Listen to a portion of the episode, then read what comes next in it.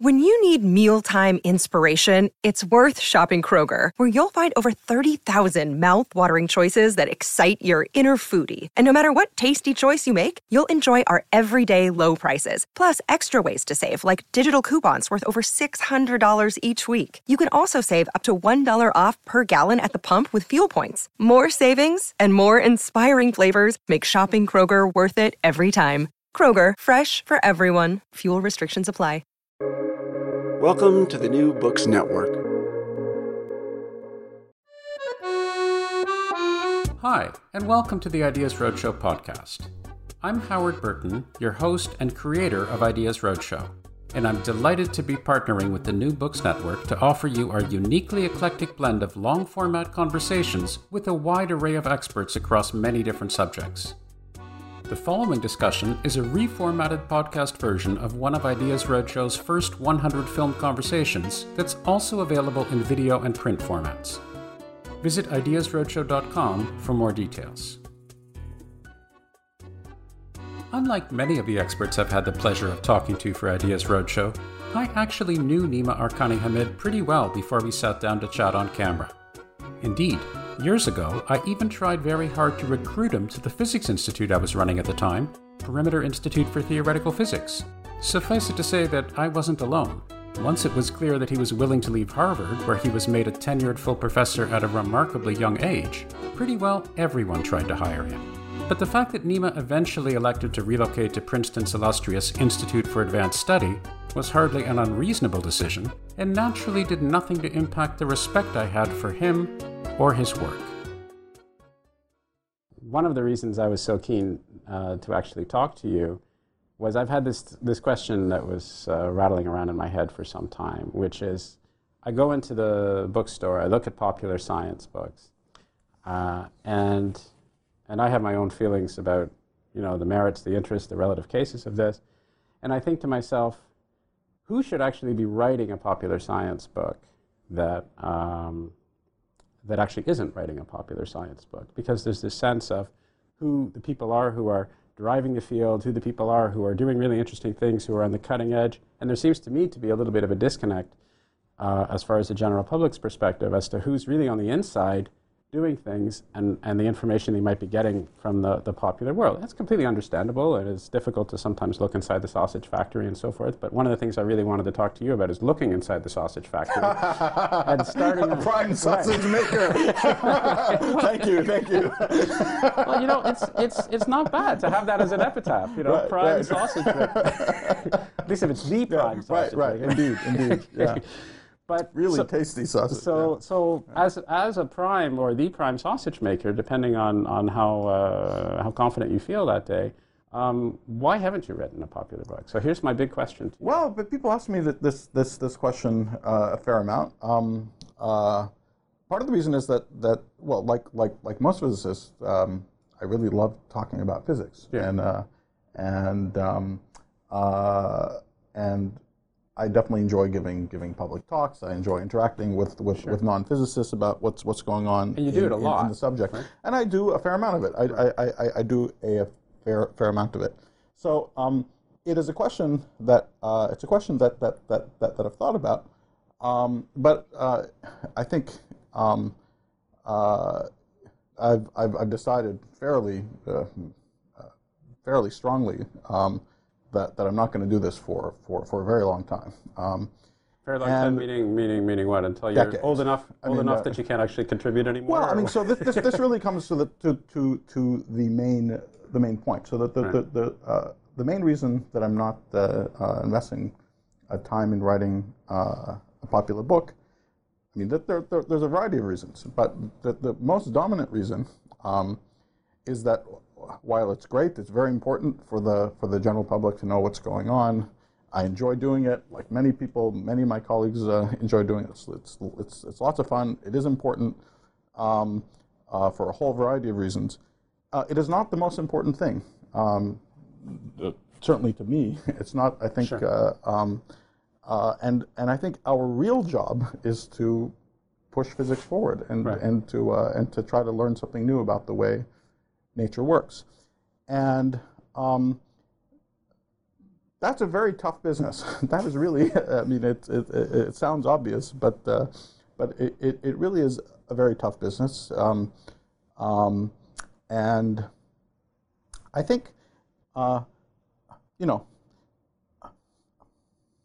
I think there are, uh, there, there, there, are, there are some people um, who, uh, who, by whatever combination of their personal history and their talent or, or whatever, are very easily, not very easily, but are certainly uh, positioned or have already made very significant contributions to our understanding of the world. Now, and, and I, I mean, you know, I mean something here in a, in a, in a really serious sense, not not, you know, are you one of the leaders of your generation or do you have a great academic job or this or that? I mean right. things that will actually matter, right. things that will actually matter on the 100, 200, 300 year uh, time scale, if right. not longer.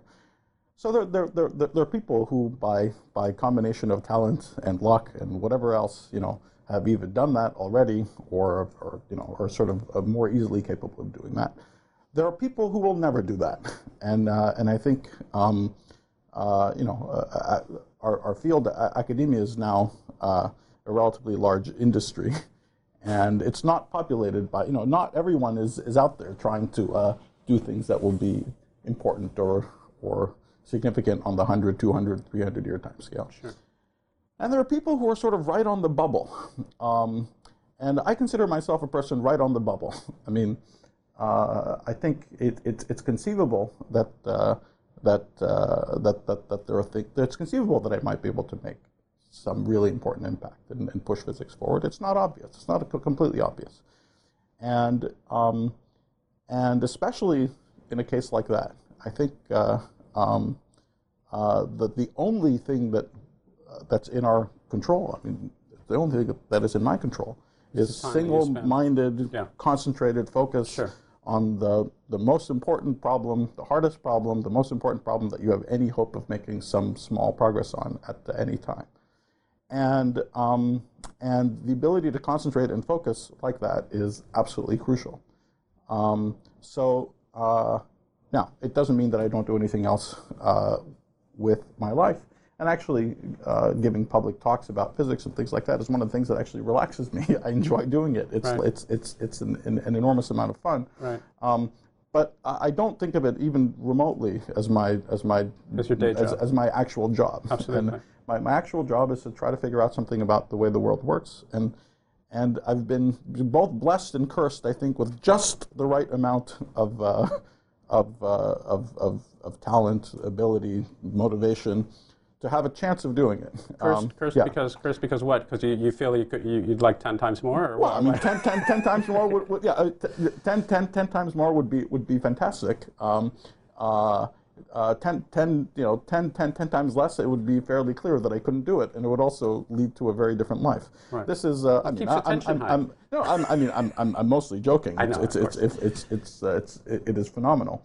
Um, but, uh, but, um, but, but, it, but it means that, that you know, that the, the, the aspect of this business, which is just flat out hard work, is very important to me. It's sure. very, very important, and it's, it's the one thing that I feel is really in, in, in, in my control if I didn't do that, I would I would sort of kick myself uh, uh, forever for not having actually you know given everything I had to, to, to try to actually do the things which are which are sure. really important. Sure. So somehow that that's the thing which is I think actually important. Right. Um, and everything sort of derives from there. You know, our, our, our, real job should be to figure out important things about the way uh, the world works. We have huge problems. I mean, really dramatic, zeroth order, very important um, mysteries about the way the world works, things that anyone would be interested in, in, knowing the answer to. Of course, we're, we're interested in knowing. I mean, they're, they're, they're, they're, not questions only of interest to egghead specialists. I think they're, they're things that, right. that really matter to, uh, to, uh, to everyone.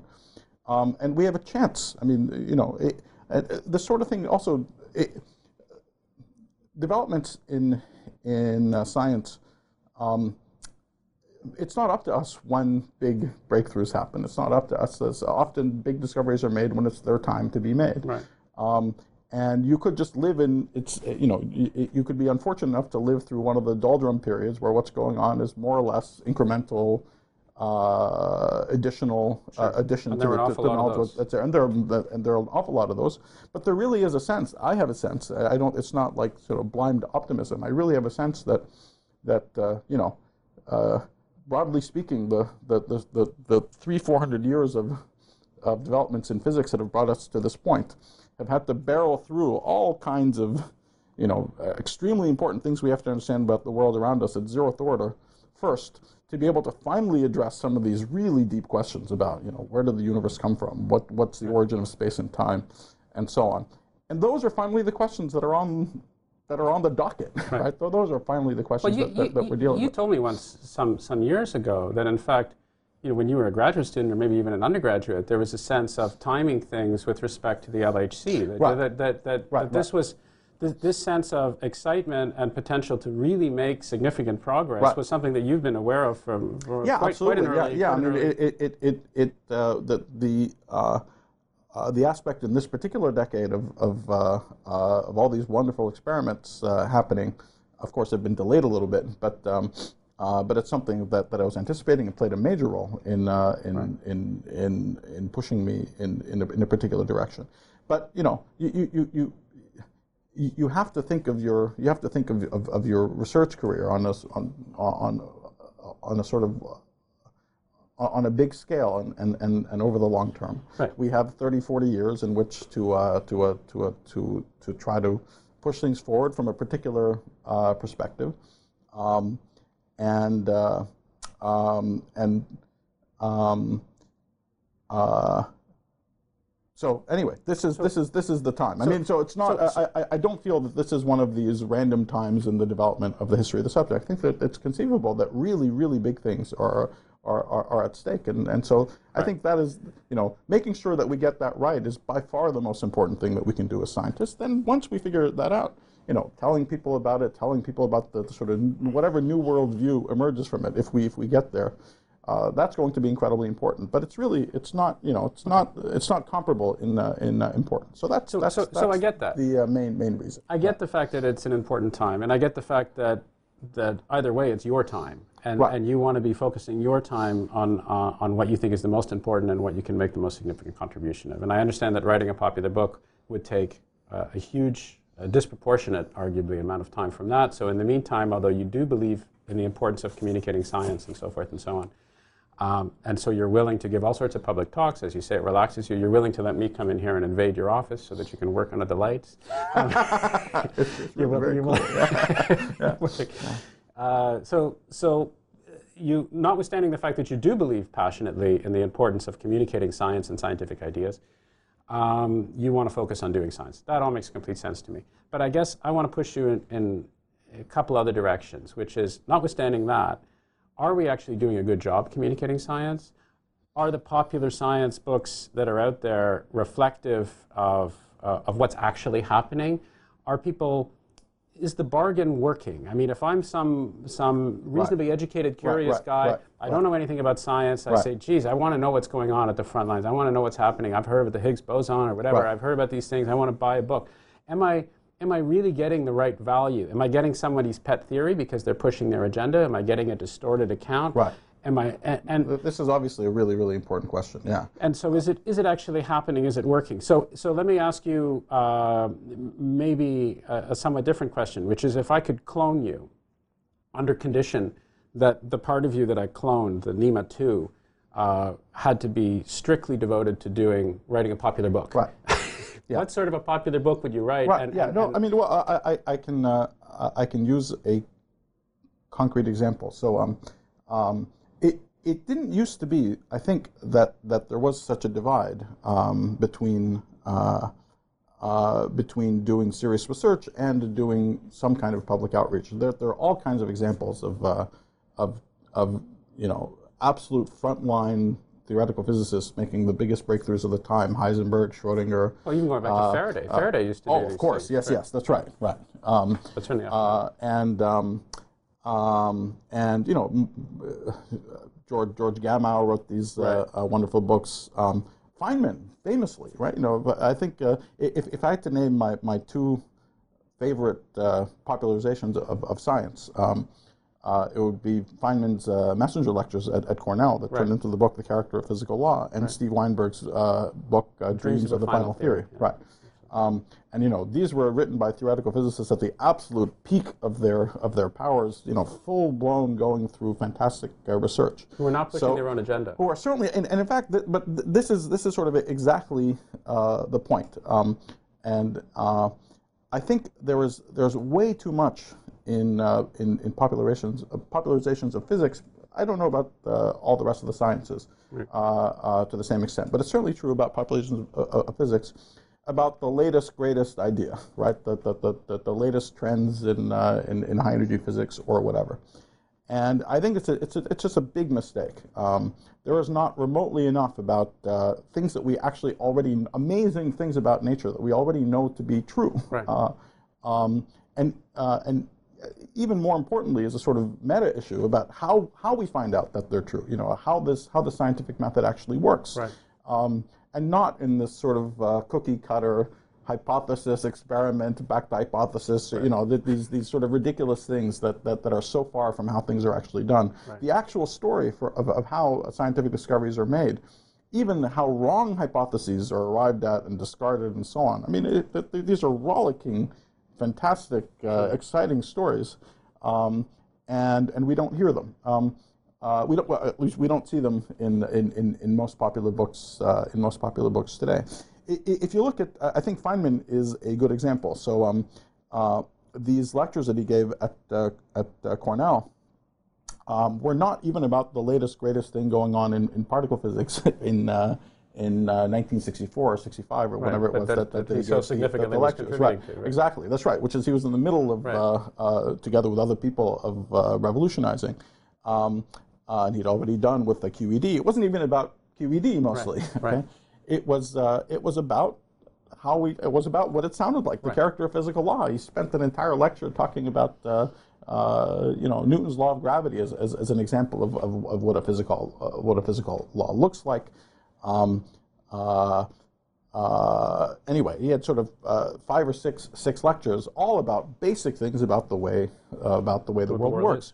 And you know, it's amazing how much uh, really deep stuff you can you can cover. I, I- I still find uh, things in it. I mean, to me, as, as, as a working theoretical physicist, um, which are sort of inspiring and deep and important things about the, the philosophy of how we do this business, how we actually go about uh, doing it. I noticed it was one of the few books that you uh, have. I was shocked by how few books you Yes, have. and yes, you, you right. explained yeah, to me no. that that's because it's all Right, new. yeah, right, exactly. But Yeah, that's no, one of them. That, that, that, that, is one of them. And, um, and, um, and it's also the, the other very inspiring thing about Feynman is he was completely honest Yeah. in how he discussed Absolutely. physics. Uh, um, and uh, you know, I I, was um, very very honored to uh, to be asked to give the the, the, messenger lectures at Right. Cornell uh, two years, ago, now, and um, and the really the only reason I, I accepted is because Feynman had done this uh, so long ago and it was my very favorite. Uh, uh, tied with Weinberg's Dreams of the Final Theory, and my favorite popularization of, uh, of physics. And I decided that I would try to do what he did not do, which is, uh, which is um, to talk about uh, the future. You know, so uh, to talk about what, what, what, what the big problems were. Right. So I, I had five five lectures, sort of uh, uh, an hour hour and a half each.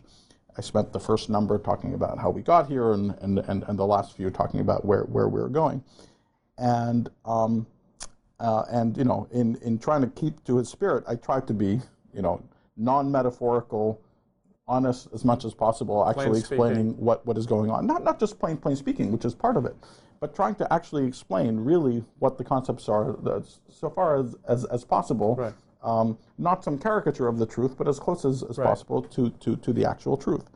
And you know, going in, I thought it would be a piece of cake because, um, because of course, uh, um, uh, what what I spent a lot of my time doing as uh, you know, in, in, my work, like like most of my colleagues, is the, the, really the only way you can make progress on hard problems is to understand the simpler things as cleanly and perfectly and beautifully as as, as, as, as possible. So all the elementary things are sort of uh, in there in, in your head in, in some nice you know, crystalline castle that you can that, that, that, that you're happy to, to share with the world. I thought. Right. Um, and uh, um, and I also thought because I had so much time, I'd given lots of sort of hour, hour and a half like uh, public lectures before, but because I had so much time, that would be really easy to uh, to to to explain it all. And it was very difficult. I had a really, really tough, tough time of it. I thought I, I did a reasonably good job. I, I, would have done some things better at, at, at a, uh, at, at, a well, I would do some What- things better what- what- the, the, the second time around. Well, I mean, there, there's sort of various uh, s- uh, specific things where I think, um, you know, there, my, my, my, my discussion, um, I think everything I could have sort of uniformly done a little, a little more sharply and then a little better. The discussion of cosmology could have been a little better. Um, uh, some of the some of the discussions of uh, uh, how we know what we know about about quantum field theory were a little too too metaphorical, using some of the standard, uh, using a few too many of the standard analogies and metaphors that aren't that that that, that good. But that's a really your Um, point. I mean, it's but, uh, really yeah, difficult to it is difficult. That's right, exactly. And, and and even even when I had you know not unlimited time, but a, a lot more time than, Right. than, than, than, than most people have. Now, admittedly, it was a sort of an, an, an ambitious topic, but uh, um, uh, but um, But less uh, but- ambitious than right. some of these books, actually. Oh, when you, when you, when you, when you look at it. Absolutely. So that's really one of the things that, that, that, that convinced me that if I was going to do this, and um, you know, so so here I, I sort of spent uh, uh, two weeks of my life thinking about it really hard and, and planning it out, and uh, and really doing not, not much else other than and trying to try to do it right. And I think I did a I did a reasonably good job. Um, uh, um, but I really learned how how hard it is. Uh, and um, so, if you really want, if you really want to do things honestly, um, we are now, you know, uh, uh, Feynman had to use all of his uh, all of his talents um, to the maximum to explain things like, you know, to explain things like Newton's law and the second law of thermo- thermodynamics and and, and, and, and things like that. Um, where where you know there, there are many more concepts, even more abstract, uh, um, that, that, that we have to get, get through now. And I think you know if, if, if trying to do it in, a, in trying to do it in a way that's that's that's honest really would be a, a full time job uh, uh, for for a significant period of time. So that's that's the other thing. It's not something I think that you can do with your with your left left hand. Um, uh, if you're right-handed, but uh, but um, uh, but but that is what I think uh, I would like to see more of. Right. I'd, li- I'd like to see uh, I'd like to see a lot more of um, you know uh, telling people about what we actually know to be true about the way the world works. Right. Um, and uh, there have been a couple of popular books in the in the past number of years, a little bit along the, the, these these lines. There, there was a very nice book about the uh, just about the Big Bang by uh, Simon, Simon Singh. Singh, Yeah, right. right. I thought that was that was that was an, an, an excellent book. Well, it's interesting because, of course, Simon Singh, while he has a particle physics background, he's not a practicing physicist. Right, right. So he's able to have that level of objectivity Right. and that sense of, this is an interesting story, I'm going to tell this story, as opposed to, this is my theory, this is my agenda, this is my whatever. Right. And I mean, I guess what, what irritates me the most, uh, I'm not terribly irritated by it, but I'm mildly irritated by it when I go into a bookstore and I see all these books by all these people who are obviously extremely qualified, knowledgeable people. They're not, um, for the most part, they're, they're very well established people. But you can't help but get this sense of, okay, this person's pushing his new theory over here, that Right. person's pushing his new theory over there. Right. And if I'm a, um, it's also understandable if I'm a member of the general public, I want to know what's new. I think, Right. What's new in what's new in politics? What's new in biology? Right. What's new in physics? Right. So I want to know. But um, but there are two essential problems with that, uh, as I see it, in, in terms of the existing structure. If you really want to exchange information in a meaningful way, in the first case, uh, as you're alluding to, what's what's new requires some reasonable understanding of what's old and what's Right. been actually established. Right, so you right. get these books, and, you, and they're coming out, you know, all the time with all these different people.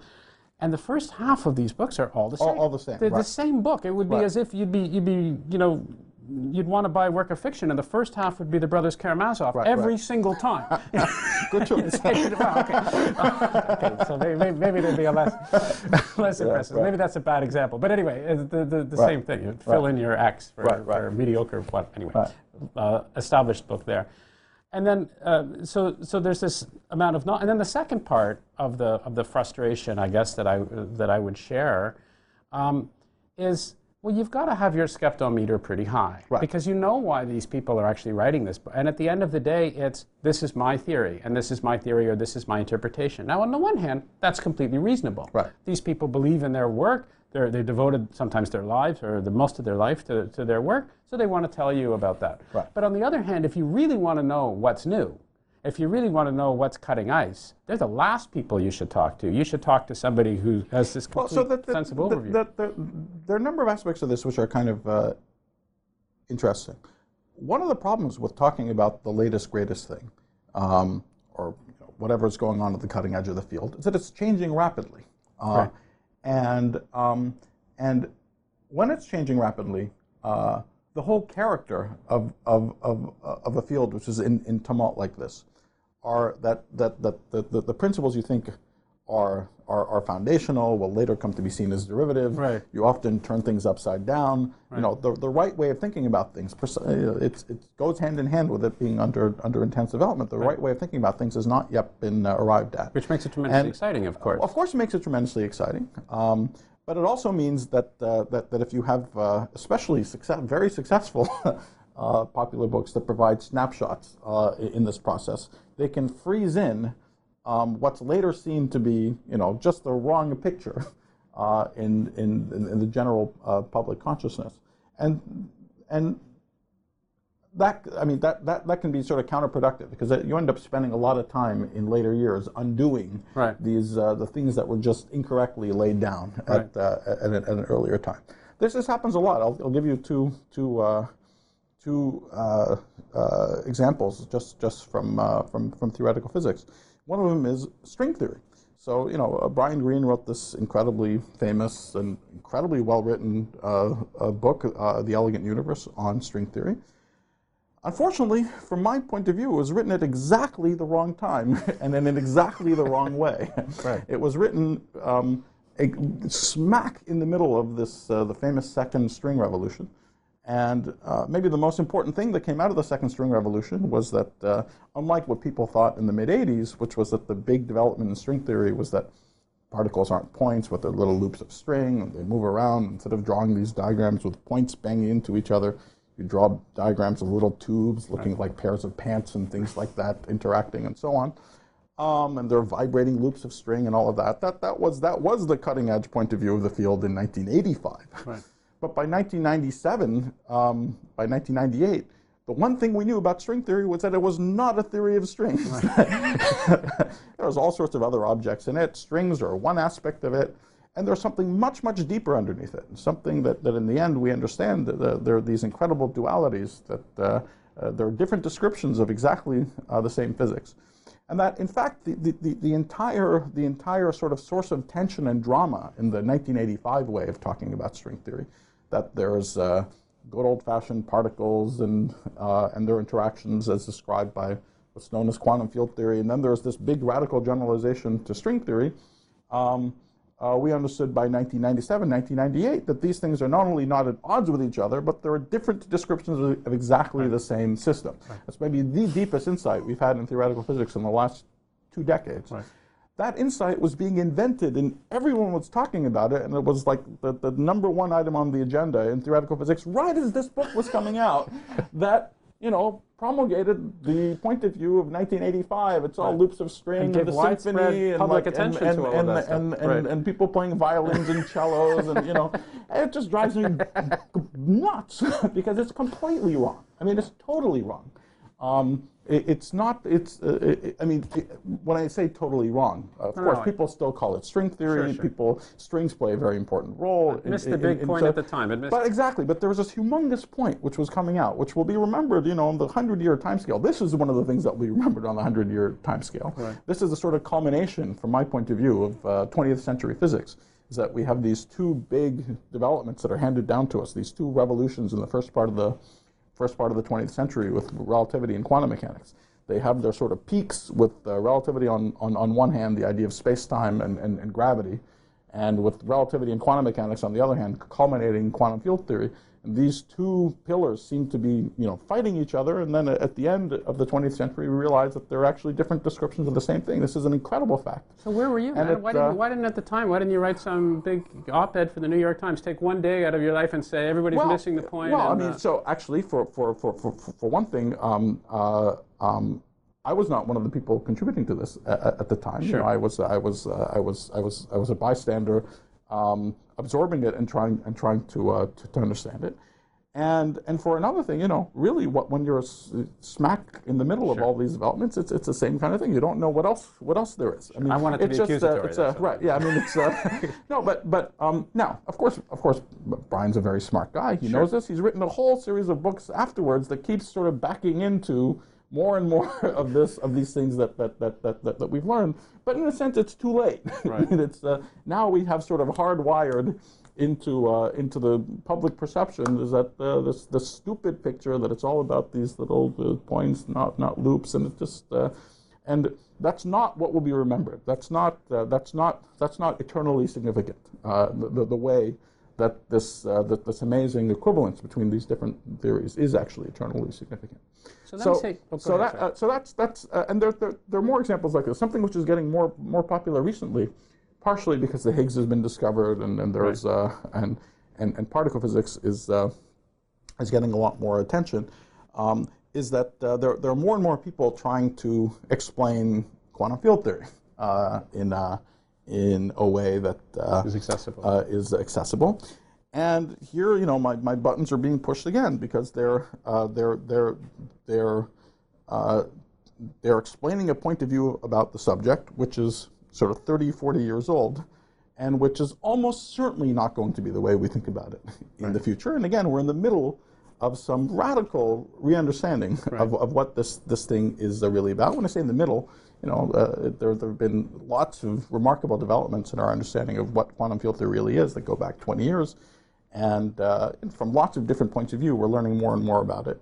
But the one thing which is almost certainly not going to be is that really the big deal is that there are these fields, and fields, there are these particles that are excitations of the field. How often have, have you heard that uh, recently in discussions of the Higgs and so on, right? And and and it's I mean again it's not wrong in the sense that that's one language it's one one Isn't way this of just talking about grabbing it, the but easy it's, uh, metaphor? right. Isn't, isn't this grabbing the easy metaphor without trying to um, give people a sense of? Uh, I mean, isn't, isn't it sort of the easy way out? I, I, Well, I I, would I say, think isn't it? I I think actually um, uh, the two things that I'm talking about aren't even they're, they're, not as bad as the easy metaphor. There's also the easy metaphor, which is really bad. So we can we can come to the really lousy things in a second. Uh, these things aren't actually lousy. These things are you know. Uh, at the appropriate time, that, that, that uh, which is not now. Right, the appropriate uh, time that- they were right, and now- at, now at the appropriate time, they were right in the sense that that's that's what the, that's what the, Right. the people actually at the cutting edge thought was the most important thing about what was going on. But again, that's that's why these are frontier subjects and they change. Uh, part of the part of the part of the part of the one of the deepest things that, that we know about physical laws, uh, which actually Feynman emphasized in these lectures, is that they have lots of different ways. The same laws can be described and talked about from many many different philosophical starting points, and which one you emphasize is uh, can start off being a matter of taste. Uh, but it's actually important to discover all the different ways there are of talking about it. Because of all those different ways, you know, one of them is best suited to hooking on to the next level of, Right. uh, of uh, description. Right. Um, and, uh, and, and, you know, we've learned the hard way many times not to over-invest in our, in our interpretation of what the actual equations are, the words we wrap around them.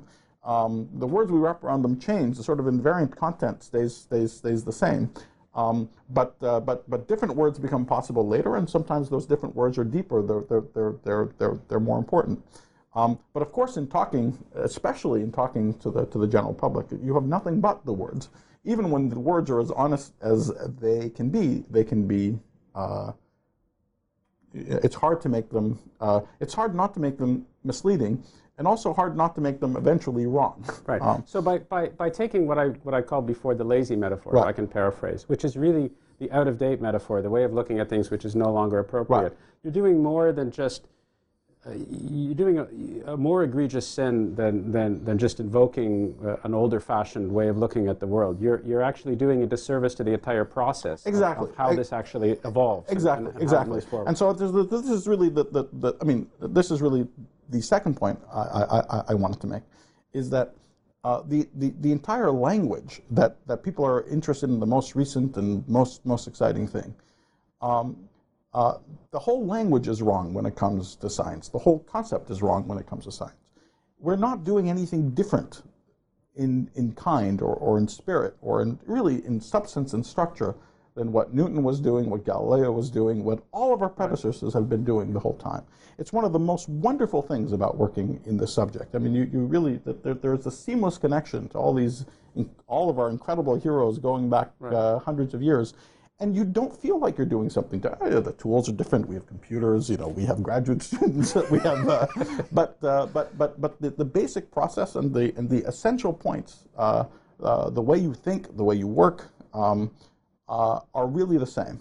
And um, uh, this idea that it's only exciting when you learn about the latest thing is just is just totally wrong. That the, the, the, the latest thing is just the there's this there's this incredible architecture that's being built up over centuries, and all of its rooms are magnificent. You know, all of its all the pieces that are that have been constructed already are, are sitting there. These they're these jewels of our uh, understanding of how the, how the how the world works, and you know it's like going to some fancy museum and insisting on going to the room that's under renovation in order to see what, what what's going on. It's sort of crazy, right? right? And you can go to the, you know, there, there are all the other things that are just fantastic and beautiful and sitting there.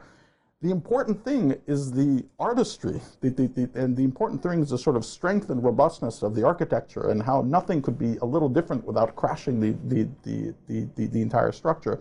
Those are the things to marvel at. Those are the things uh, to understand. And um, and by the sort of incessant focus on, on the part which is under renovation, you're, you're, it's really you're, you're highlighting the sideshow um, uh, without uh, without making it clear what it's uh, uh the, the kind of uh, intellectual foundations and, and uh, that, that that is being built on. And that's, you know, that's right. That, well, I'm sorry, I'll come back in a sec, but that, that's terribly frustrating if you're somebody who I mean who's passionate, who cares about about science and about physics and about, and about uh, understanding the, the character of physical law, to, to, to quote Mr. Feynman. Um, because at some level, you, you'd like to shout this from the rooftops. You think this is the most important thing in the world.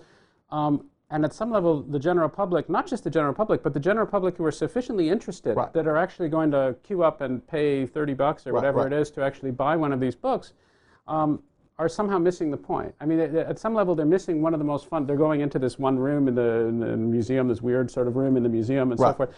And and and you think, gosh, if you can't connect and, and, transmit some of those fundamental aspects to those people, well, that's that's a that's a frustrating state of affairs. Yeah, that, that's that's I think a, a real miss miss opportunity. I mean that. Um, I think that there there's a little bit of uh, I'm not saying this is uniformly true of uh, people who spend a lot of time popularizing science, but but but but I, I, as a general statement, I think it, it's it's it has some some truth to it. Uh, I think there's a little too much general generally speaking there, there's too much condescension to to uh, the general public when it comes about when it comes comes to science.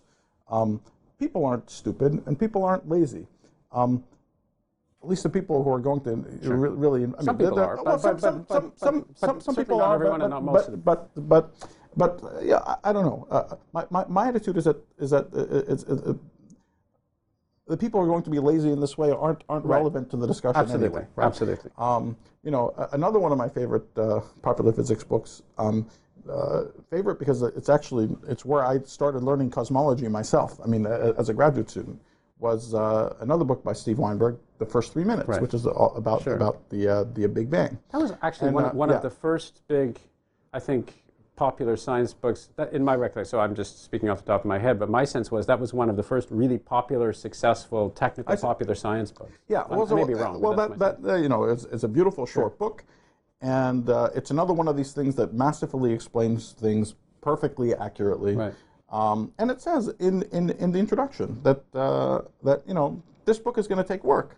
And, and, his, uh, and his target audience is some like, uh, you know, tough old economist or someone who really wants right. to figure out what, what's going on right. and is willing to sit there and sort through and sift through, actively struggle with the uh, material.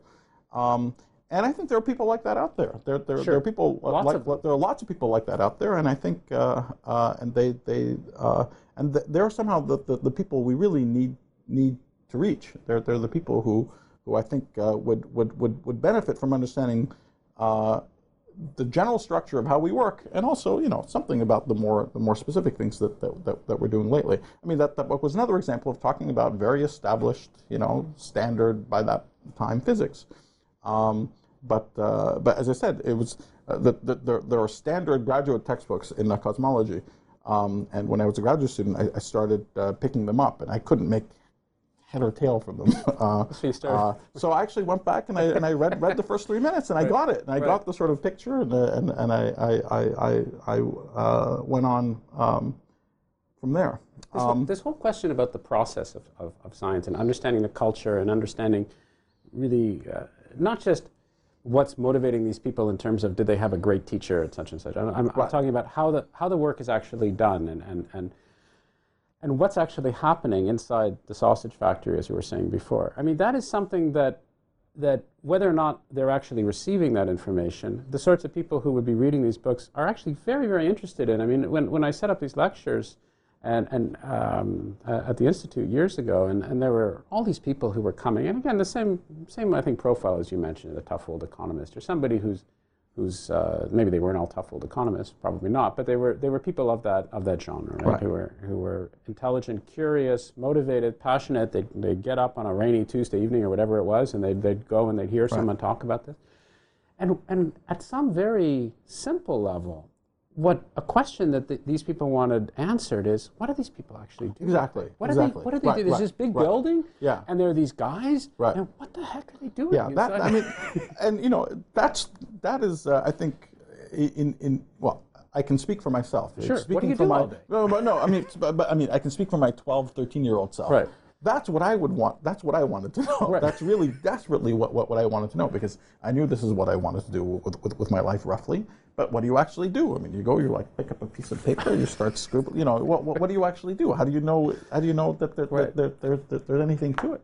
Um, and uh, um, and uh, yeah, I think I, I found that as well. I found that in in uh, in in in interacting with, with the general public, um, uh, the more insight you give them into how things are actually done, the more excited they are. But actually done means at a very at a very sort of nitty gritty mechanical level what you actually what you actually do, how you go about uh, how, how how you go about uh, how you go about doing it. Um, I think uh, you know that that there's there's kind of an um, uh, actually maybe, maybe before, before I come back to this point, I, I want to come back and say one more thing uh, because you, you, you said you, sure. you, you, said the word cult, culture. It just uh, uh, reminded me of something, um, uh, which is sort of one of the I don't know. It's one of the it's one of the it's one of the catchphrases, which is uh, which which goes along with this uh, new way of. Uh, uh, uh, of uh, popularizing science, which, as, as we said, it, it seems seems um, um, it's not the way it was 30 or 40 years ago. It, it, it's it, even it's it's uh, uh, um, and that that's that's this this the, the, kind of phrase uh, you, you you hear a lot that sort of science is culture, science is part of culture, or science is culture. Um, um, well, science is culture. Science, science is just it's it's part of the general culture of uh, humanity, and of course this is true to some extent. I mean that's, but um, but I don't think it's true. And oh, in fact, there, there, there's even I think a magazine, one of these uh, Seed. well-intentioned Seed, Seed, yes, that's right, which has this. I think Science this is culture. yeah, science, science, I science never is really culture. right. what that meant, Right. So and th- this um, a- a- and th- this is another one of these phrases that that, that, that that really bothers me because. There's a sort of vacuous sense in which it's true. Everything is part of culture. We're all part Well, of it's tautological, right? It's hard- it- hard to think of something which isn't exactly. culture. It- It's, it's hard to think of something which, which, which isn't culture. Um, but there's a profound sense in which it's false. And the profound sense in which it's false is that science is really one of those things that's independent of culture. Now, this is part of the point. We're discovering things that are actually out there. We're discovering things You're a involving. uh, oh, I had no uh, idea. I wouldn't have come here. no, very, very much so. We're, we're, we're, we're, we're after truth with a capital T. Yeah. We're, we're things that it doesn't matter if you're Japanese or Zulu Right. or Korean or German or American, you know, that, that, that, Or- that- or lived 100 years ago. or, Or lived- will live 100 years from now. or live in Alpha Centauri. You know, it, that, that, that we're after things that, that are actually independent of culture. Right. That's that's sort of the point that they they have this sort of eternal sense to them. That has nothing to do with the ups and downs of uh, of of. Uh, of ne- never mind our, our day-to-day culture, also the ups and downs of who's fighting who, what, who's killing who, what, what's going on. Th- th- these are all, you know, blips on on the on on the kind of timescale that that that uh, that that that we think about. And there are also even blips, uh, you know, in, in the relative scale of importance of truth that we're, uh, we're uh, talking about. So I think it's sort of demeaning uh, to science to make it part of culture in that, in that sense. So, so if I can interject, because I think there's, there's, there's another thing which has always frustrated, frustrated me, um, and which, which I, I suspect you might find a, a resonance with, which I think is somewhat linked to this. And so there's a sense of, if I'm a journalist and I hear a politician say X, well, you know, I wanted to get this piece of legislation through, but those guys on the other side, they stopped me. You're thinking, well, that's just one perspective. There are two sides to every story, right? Right. And there's always the sense there are two sides. And of course, in their world, there are two Right. sides to every story because you're having you're dealing with one camp who's always trying to convince the other camp. Right. And the sense of, well, there may be some objective truth somewhere, just like Right. there may be some objective historical truth, but we'll never actually be able to determine what it is, right. and so we don't have access to Right. it. And so that's their world in which they live. Um, and it's understandable that they come to those conclusions. But the scientific world is different than that. And it's different in the sense that, of course, we may make mistakes. Of course, we have theories that, that, uh, that, that become modified and that we realize we're wrong and that become overthrown. But the difference is you can't just overthrow something holus bolus. Right. If you overthrow something, you have to explain why this theory worked successfully for so long before and under Right. these circumstances, so you have to modify it. And that actually is something which, which means there aren't two sides to every story. If somebody Right. comes along and says, well, I think, I think X, and somebody else says, no, you're just completely wrong. Well, you, Right. there is no possible world that you can move to their particular theory if it doesn't explain what's already happened and if it's not sufficiently comprehensive. Right. And so you see this in all sorts of issues that I think are directly relevant to a lot of people. You see this in, in something like global warming, right? Where you've had a scientific consensus which has been building for a long period of time, and whether or not you know it's true or not true or whatever, you have increasing number of people who give scientific arguments for this. And then you have people in the media who say, right, well, we have we have expert number A doing this, so we have to find somebody, even if they're one in a thousand or one in a hundred thousand or one in whatever, who says something completely different because we have to give a balanced view. And it's not the it's they don't approach it with the sense of okay, here is the growing consensus. Why is this the growing consensus? What Well, that, that's that's I think uh, the, the, the, the, the the case of global warming is I think particularly complicated because there there there is I think uh, there's there's politicization of that Right. of that scientific issue on, on all sides now. And uh, I mean, I'm, I'm not an expert myself, uh, but uh, but but but I, I, I take the I take the uh, the, Right. uh, So global the, uh, warming, maybe the, uh, it's uh, very complicated. point. May- Yeah, right, right. maybe it was but a I bad think, example. Uh, yeah, but um, but uh, but but it, it it is definitely true that, that that there is a sense there there definitely is a sense of right and wrong in there there is a sense of right and wrong in in, in science. Um, and you know the, the sense of right and wrong is for the, many of the reasons you're, you're, you're saying, and, and some others that maybe we can we can get to, is is even more nuanced than uh, and, and deeper than uh, people realize. That there's of course there's there's the most there's the most obvious sense that in the end it's experiment that decides. So we do have this uh, arbiter Right. uh, that we all agree, and there's no there's no fights or disagreements about that. Um, uh, but even in subjects like like where we're where we're at in theoretical physics now, where some some questions are being uh, probed experimentally, some questions are aren't uh, really able to be probed uh, experimentally for a long time. Um, even in situations like that, we have we have well-defined notions of right and wrong and well-defined metrics for progress. We can we can agree on Right. some notion of truth with a capital T. And the, the, the, second thing isn't true in all fields, uh, in all parts of science, but it is true in, in, in our part of science, in, in, in, fundamental physics. And, um, and, it's, and it's because uh, we've come to such an astonishingly good and powerful description of the way the world works already. We don't know the theory of everything, um, but uh, we are handed some general principles in the 20th century, principles of, of relativity and uh, quantum mechanics. And it turns out that even if we didn't look at the way the world looked outside, and if we didn't look to see that the world has gravity, it has light, it has these other forces that, that, that, that we discovered right. in the, uh, uh, and understood in the early 20th century, if we just took these general principles, just the general principles of relativity and quantum mechanics, and tried to figure out what could the world look like, just mathematically, taking those important physical principles, following them to their logical conclusion, it turns out to be astonishingly constrained. Right. It, it, it, the only things that could, whatever the underlying theories, we, we don't know what it is. We, we, we, even, we even suspect that incredibly basic things like space and time have to break down when we get down to Planckian distances, minuscule distances, 17 orders of magnitude smaller than any distance that we'll probe in our lifetimes. So there are clearly enormous things that, that we're missing. But these two general big principles uh, tell us enough uh, that, that, that what the world looks like at sufficiently large distances relevant to uh, anything that we might be able to, to, to, to, probe. My sense is, from, from what you're saying, the very fact that we have such a deep understanding, the very fact that we have almost a miraculously deep level of understanding, notwithstanding what we don't know, um, that to me does not very often get communicated to people. And, and, and when I hear, not, not to seem overly sycophantic, because you know there are lots of things about you that drive me crazy, but, but, but, but when I hear your public, uh, that was a joke. When I hear your public, uh, I'm deeply hurt. That's, uh, we'll talk about it later. when I hear your public talks, that's that's the way most of them begin. It's like this is what we know, and this is this is phenomenal, and and, and show the agreement be, between theory and experiment, it's, it's, and and really stress the fact that yeah, we've been stumbling along for for a very long time, but we and, and we don't pretend to have everything worked out, and there are all sorts of really exciting things that we don't know. But let's step back and understand this process and where it has led. Well, that, that, that's why I think that the, the, the current period in, in, in the development of physics is so important and, and so exciting. On the one hand, uh, we're building off a stupendous foundation.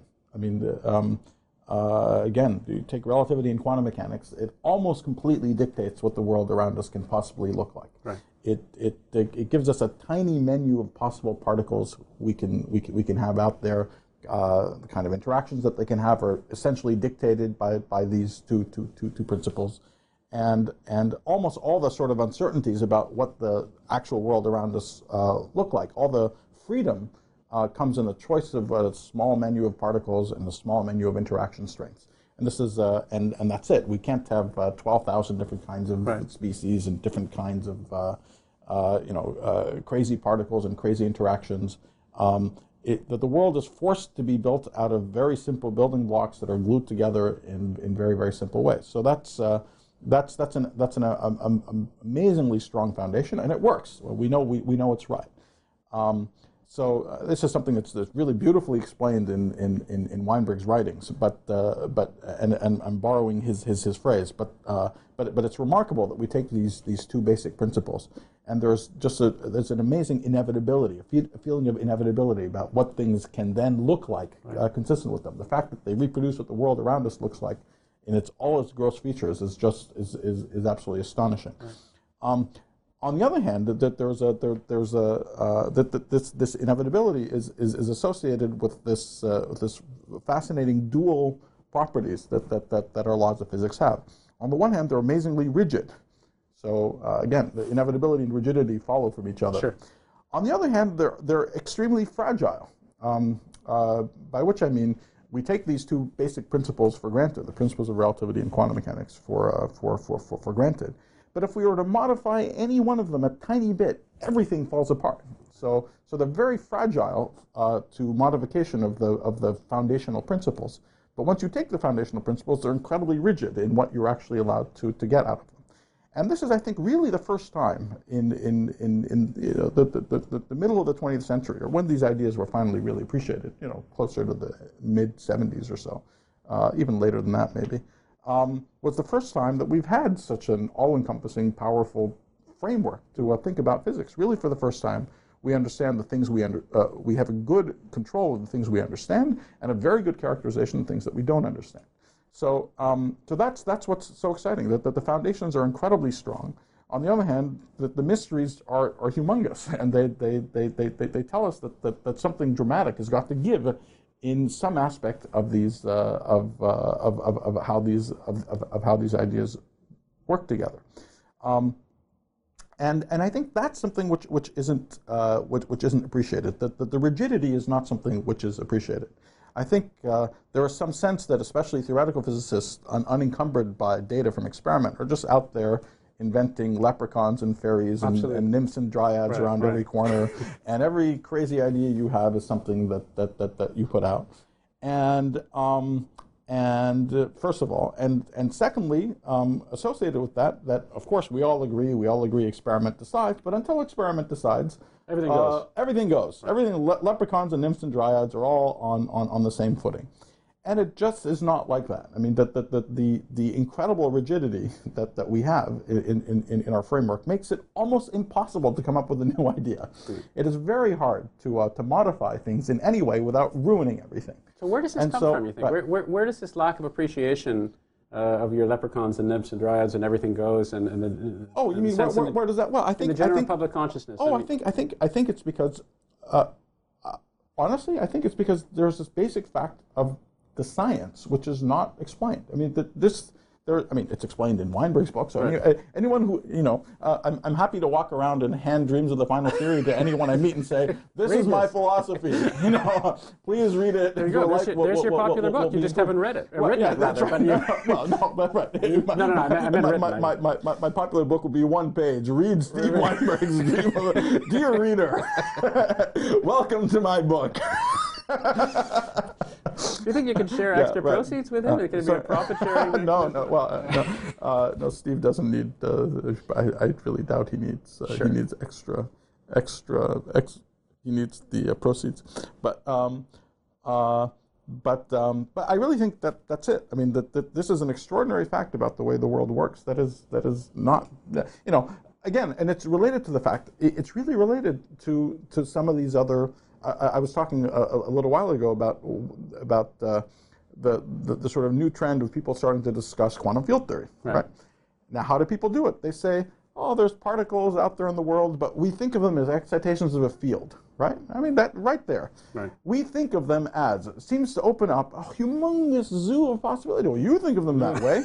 You know, maybe there's some other way of thinking about them. And, uh, and you know, okay, it's been successful, great, you agree with experiment, maybe that's what you tell us. Yeah. But, you know, that there's all this sort of, uh, we, we, we, we always confuse the language with which we describe phenomena with the phenomenon them, themselves.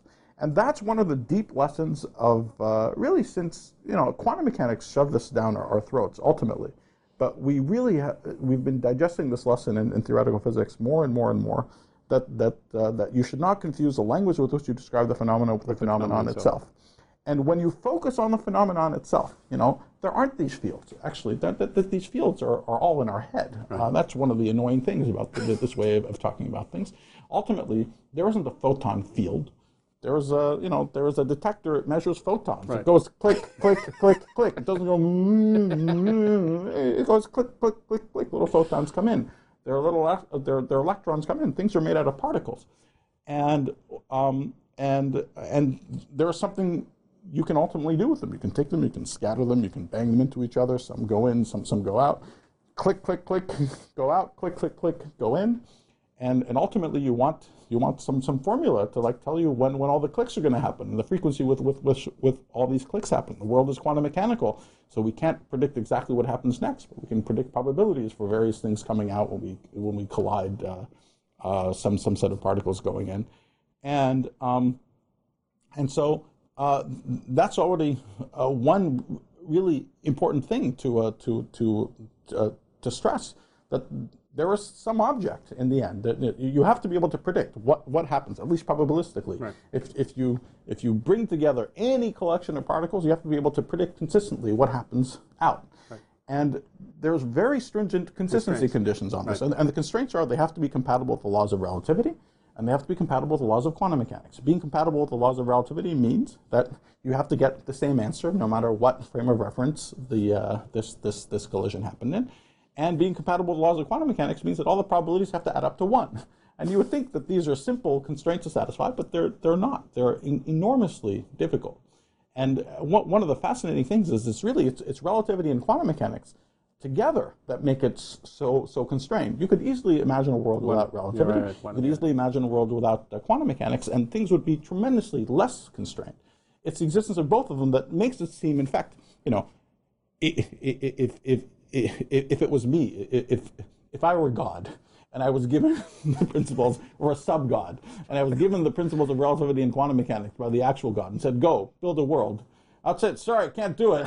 you know, nah, no, this is just impossible. I'm sorry. You know, they, seem almost completely incompatible with each other, and it's very, very few uh, theories that actually manage. Uh, very few. No, I am even making a mistake. It's not even a question of theories. It's very few possible, in, in the end, consistent interactions and consistent pictures you can have for you know uh, the probabilities for things coming in and, and, going out that are compatible with relativity and and, and quantum mechanics. And this has nothing to do with the language with which we use to describe it. People found one language with which to describe it, you know, back in the 20s and 30s and 40s, and it got developed a lot. Uh, that's the language where there are fields and uh, particles or excitations of the field and so on. But we've also known for 50 years that there's nothing deep or fundamental about those, those, those fields. In fact, one of the early things people understood 50 years ago is that you might call it one field and I might call it another field, and we'd agree on the actual processes, even though the underlying, the actual fields we right. chose to describe them are different. So there's nothing deep about this idea of, of, of, right. uh, of uh, fields. Um, you can back up and talk about the actual, but again, I, I, I want to stress anyone, you know, anyone outside the mainstream of theoretical physics, anyone is invited to come make a contribution to the furtherment of, uh, of, uh, of our understanding of fundamental physics. Let's say for the famous problem of putting gravity and quantum mechanics together. Of course, an awful lot of nonsense is, is said about this, this, this, this problem as well. Um, that the problem is that gravity describes the world at large, quantum mechanics describes the world at small, and we don't know how to put them together. It's another piece of, it's just completely wrong. of course, we can say the word gravity and quantum mechanics in the same sentence. That would be insane if we couldn't do that. Um, the problem is that we don't understand what's going on in incredibly short distances. Right. That's, that, that's uh, not that we can't say the word gravity and quantum mechanics in the same sentence. But here too, that, that this, is, this is a famous topic in which uh, people think everything is ruled by fashion and, uh, and um, you know, some people like string theory, some people like loop quantum gravity, some people like something else, and experiment is going to decide. So it's all just a big, uh, you know, people are going right. to argue for ages without right. exactly Lim, nymphs, nymphs, dryads, and, lep- and, leprechauns. But again, it, it's not like that. That there is actually there's a formula that we're after. There's a formula that all of us are after. Gravity is important, so we're interested in interactions of ordinary particles with, with gravitons. And you know, this isn't quite our universe, but would be happy, would be very, very happy with, with, with a formula of the type that, that, that I'm telling you. You want to take ordinary particles, maybe gravitons, and collide them at very high energies and figure out what are the probabilities for things to come out. And all we ask is that they're compatible with the principles of relativity, the principles of quantum mechanics. That's it, please. You know, provide that formula. It's something, it, it's, it, uh, of course, it should be a little bit it, will be a little involved because you can send anything in that you want, anything out that you want. But uh, but but there is a that there is a there's a very sharp mathematical sense of right and wrong even without one experiment, and that's because we know we know from experiment in relativity and quantum mechanics, and they as a proxy are such a powerful constraint on, yeah. on how on how the world works. So that is a formula which is missing for actual quantum gravity in our actual universe. You know, they, they come up with that with that formula, which uh, is compatible with relativity and quantum mechanics. If you can come up with it, you have a candidate for a theory. That's the test. Right. That's that, the game that, that, that, that is a test, even without even without experiment, just a theoretical test. Right. That is a theoretical test that string theory passed in its early days, and that we've learned more and more and more about since. That's why people got so excited about it, right. and that it involved some at the time some some. Uh, some, some, some modification of the standard rules and the standard pictures for what people thought these probabilities could look like compatible with the principles of, of, relativity and quantum mechanics. As I said, you know, it seemed like a much more radical departure in the 80s than it does now. Now, now we see that in fact it's just another another aspect of this right. uh, of this general union of uh, of uh, of these two great uh, principles. But um, and that's that's just one example. But but the, the, the, in other words, it's physics. There's no doubt it's physics. It's about physical questions. Um, but you can also turn it into a, into a mathematical problem with a with a yes no answer. And um, and uh, and that's that's not something we could have done 150 years ago. It's it's a reflection of our great understanding of, of, of the world now. that uh, and our sharp understanding of the world now that we can actually um, we, we, we, we, we can uh, we can formulate questions uh, uh, with well-defined answers, and if we had the answers, we'd know a lot more about the way about the way uh, the world worked. Um, and that, but but you see, we, we just spent 20 minutes talking about it, and it's not, and it's at, at a relatively abstract level. No, it's- you, it's- you, you'd have to, you know, to, to really be convincing, I'd, I'd, I'd have to show you what some of these formulas look like. Sure. I'd have to show you how you go about getting them. How Sure. it doesn't matter that someone can, can say that its particles are an excitation of a field, and someone can say something else, and we actually all end up on exactly Well, the, you have to same show the constraints. You have to. You have to. Right, right. You have to show the process, but you'd have Yeah. to do that in a popular. I was just going to say, Yeah. the good news is that if we make this interview long enough, uh, that'll be your popular book. Right. So, Right. because I mean, Yeah. this is this really is the core message, right? That you're trying. Right. And then the question of, well, how do you how do you really convince people? What level of detail do you have to go in to convince Right. people of the claims that you're making? Well, that's the same problem that anybody who would write a popular book would have as well, except they would obviously be in print. Yeah, uh, I mean, uh, uh, let me give two, two examples along these lines, which I think are, are, are, are, are really interesting, illustrating you know two different points. One of them is um, one of them is, is, the is, is the power of this kind of thinking in, in predicting new things, and the other one is uh, is is is strongly uh, illustrating this point about fragility and also how we can not only predict things that are right, but also know ahead of time that things are wrong, uh, and how this, this does eventually get uh, confirmed by, by, by experiment. So uh, the first story has to do with the Higgs particle. So you know everyone was very excited the Higgs is, uh, is uh, discovered, um, but any decent theoretical physicist knew the Higgs had to be there, more or less where it was found, for a long time, for, for at least 20 years. Um, uh, I once bet a year's salary in talking to some uh, reporter as a joke uh, that the Higgs would be discovered, and it and it ended up in some article, and you would not believe the number of crackpot emails I got taking me up on this bet. Um, but but I meant it, and uh, it was Did you get, did, you, uh, you, did you get the salary there? Uh, no, no. So you just bet you just bet in case you lost. That's all. That's, Yeah, that's, not that's right. I mean, it, it was it was smart guy. Yeah, no, but, uh, no. I mean, it was meant. I mean, but I mean, I was completely sure that Obviously, that, that, right. that, that the Higgs would, would be there, and it was just uh, illustrating the point. Sure. Um, but uh, but but it's it's a really nice example of uh, of, of of how these how, how powerful these general principles are and, and, and, and how things work. Um, uh, I mentioned before that that that uh, that that that the general principles of, of, of relativity and quantum mechanics tell us more or less broadly how the world uh, looks around us. But if you if you really carry out this this this this program to its to its end, um, uh, you, you, you discover in, in more detail that, that the only kind of particles, so one of the, one of the important features that, that, that, that elementary particles have is they have some, some spin, that they're, they're like little tops, so they have some angular momentum in their direction of motion or opposite to their direction of motion. You discover that the only consistent theories that you can have um, can only have, well, first of all, they can only have elementary interactions involving three of these particles, not much, much more complicated interactions involving 17 of them or many, many more of them. Right. But that in the end, you could really build all the things that matter. You could build just out of three, three, three, uh, about these little stick stick figures. And secondly, that the only spins they can have are zero, one half, one, three halves, and two. For very good reasons, they have to be multiples of a half. But uh, but you can't have 17 halves, 33 halves. Um, it, it can only be this tiny menu: zero, one half, one, three halves, and two. Uh, spin two has got to be unique. That's associated with uh, gravity. Um, and what had been seen in nature up until you know a few months ago, experimentally, what had been seen in nature were the half, one, and two spin particles. Yeah, like electrons have spin a half, photons have spin one, the graviton has spin spin two. Okay, but but it turned out that, that studying in detail some of the properties of some of the other particles, cousins of the photon, called the W and the Z particles that are related to the weak interactions, which are ultimately related to radioactivity, um, people discovered quantum mechanical difficulties. Again, you know, that, that you, ma- you imagine taking this process, you take some particles, you bang them into each other, you have to predict the probability for what happens next. And if you just take these, uh, the W and the Z particles, you did this, you do this exercise electrons and photons, everything is fine.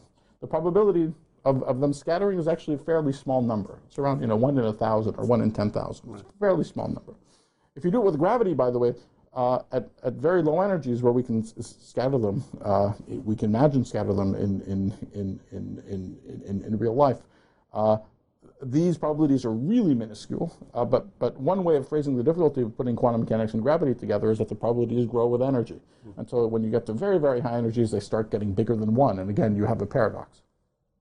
But it turns out that there's a similar problem. You, you scatter these uh, W and Z particles, you can do the calculation, and while the probability looks, begins, starts off life looking small, just like it is for photons and other things, it actually grows with energy, and it becomes big again, just at an energy, you know, a factor of five, six higher than, than, than energies that, that, that we'd been to before. So that, that's very exciting. It means sure. that something new has got to happen right. uh, before this, this, this, this disaster happens. And then you just enumerate the possibilities for what the new thing could be. The, the, the, the, the new thing would have to involve, you know, uh, some new particle that would change the sort of calculus of this, of this argument. You go through the list of possibilities. Can't be spin 2, can't be spin 3 halves, can't be spin 1, can't be spin a half. And I mean, you have to rule them out, but there's a fairly simple way with some caveats of, of, of ruling them out until you're left with spin 0 as, as the most, by far the most reasonable thing that it could be. That's the Higgs. Okay, this new spin zero particle that's there to solve the disease of the interactions uh, uh, associated with, with the weak interactions. Um, it's the most, by far, the most reasonable thing, really, in, in a sense, when you go through it in, in more detail. The only thing it could be. Um, and you know everything about it. You know everything about how it has to interact with these particles, other ordinary particles, everything just from the condition of solving this disease. We know everything about it ahead of time. Now, now this is interesting because just thinking about the general principles, we had this big menu, which was not that big, but a you know, relatively rich menu, zero, half, one, three halves, and two for the possible spins.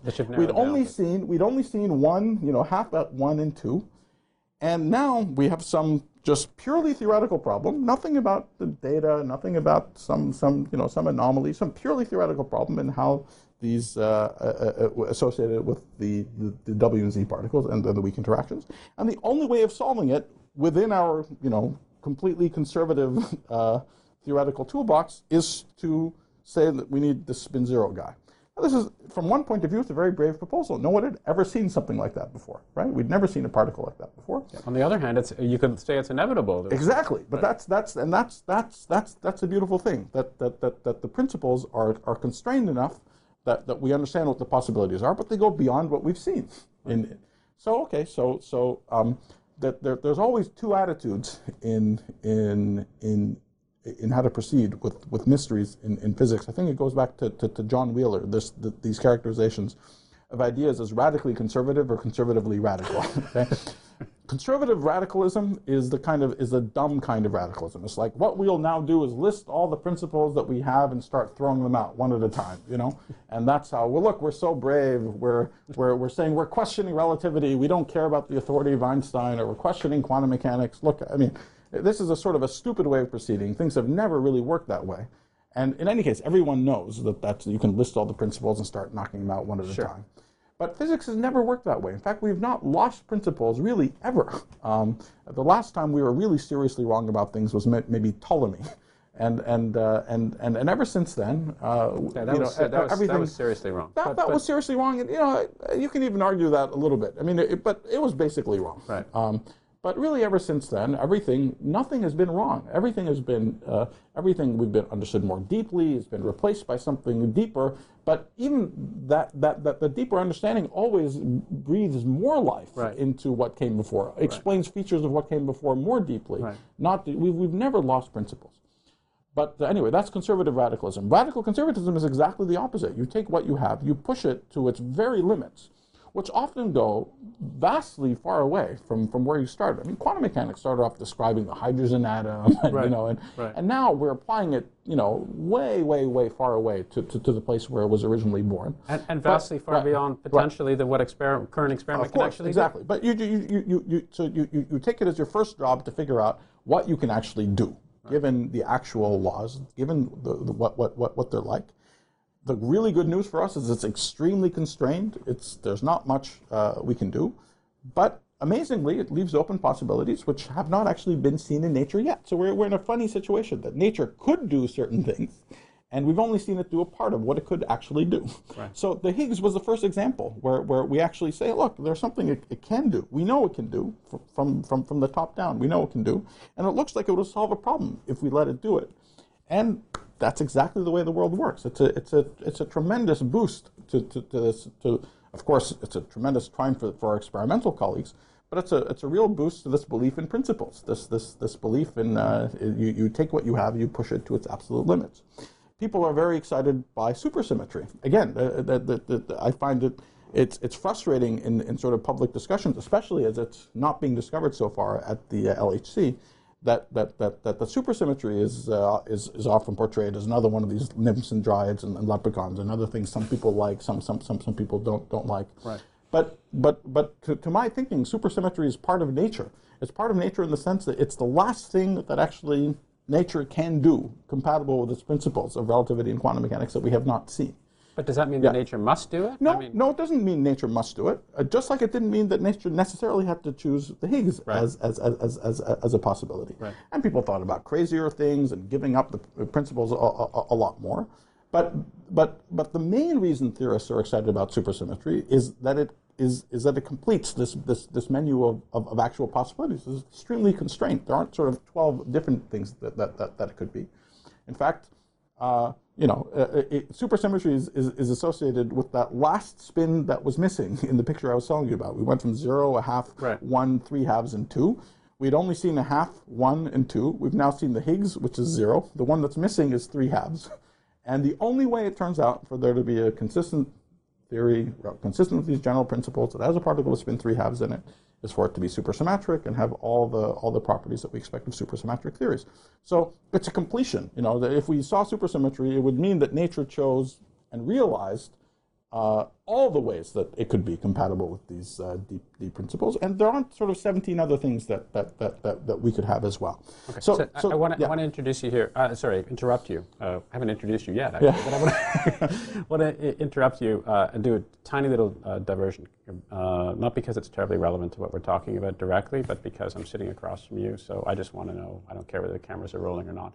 Would you, in terms of your view notwithstanding, uh, I know some of your work before, and obviously you're very passionate about it, but your view as to when we could say, estimate that, well, supersymmetry is actually not the case, notwithstanding all the rest of right. this, what, how, what it would take for you and how long your best guess would be, and whether or not you would uh, be prepared to wager any portion of your salary yeah, right. on, on, this, on, on is, this, is a, this, is, this is a very, very easy question uh, because, um, uh, because Supersymmetry as a general as a, as a general symmetry, as an idea that's, that's, that's realized somewhere at some energy scale, uh, is something that I would be willing to bet many years of salary on. Um, supersymmetry is something that will show up at the LHC, is something that, that I would not bet a year of salary on. Doesn't mean that I don't, I, I still think it's one of the sure. most plausible things that, that, that, that, that might happen.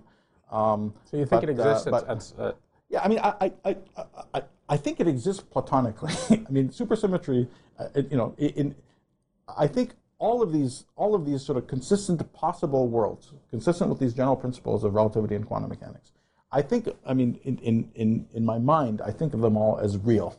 I think of them as, as existing somewhere. They're, they're, they're, they're, they're the things that nature can do compatible with these uh, deep principles. And, and it's important that we know it. It's important that we know it exists. It's a big, it's a, it was a big breakthrough to realize that, that, that, that exists. And again, there, there are things that we arrive at thinking from general principles that are not just in front of our face from, from, from, from, from experiment. Um, uh, but, uh, but then there, there are what from a, from, a very, from a very deep fundamental point of view are details, but the details that matter tremendously for, uh, for the relevance of some, some of these things to a particle physics.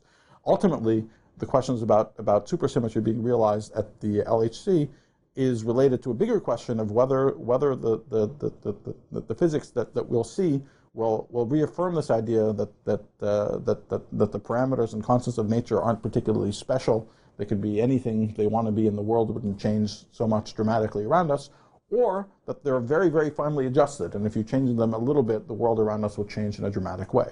We don't know the answer to that question, and that's which that's really what's on the uh, that's really what's on the uh, chopping block at the LHC 20 years ago, everyone assumed that, of course, we wouldn't find these very sensitive, uh, these uh, uh, uh, very finely adjusted parameters, and that we would find some kind of new physics, supersymmetry or something else that, that, that, that would explain, uh, that, that, that, would, that would give us the so-called natural theory.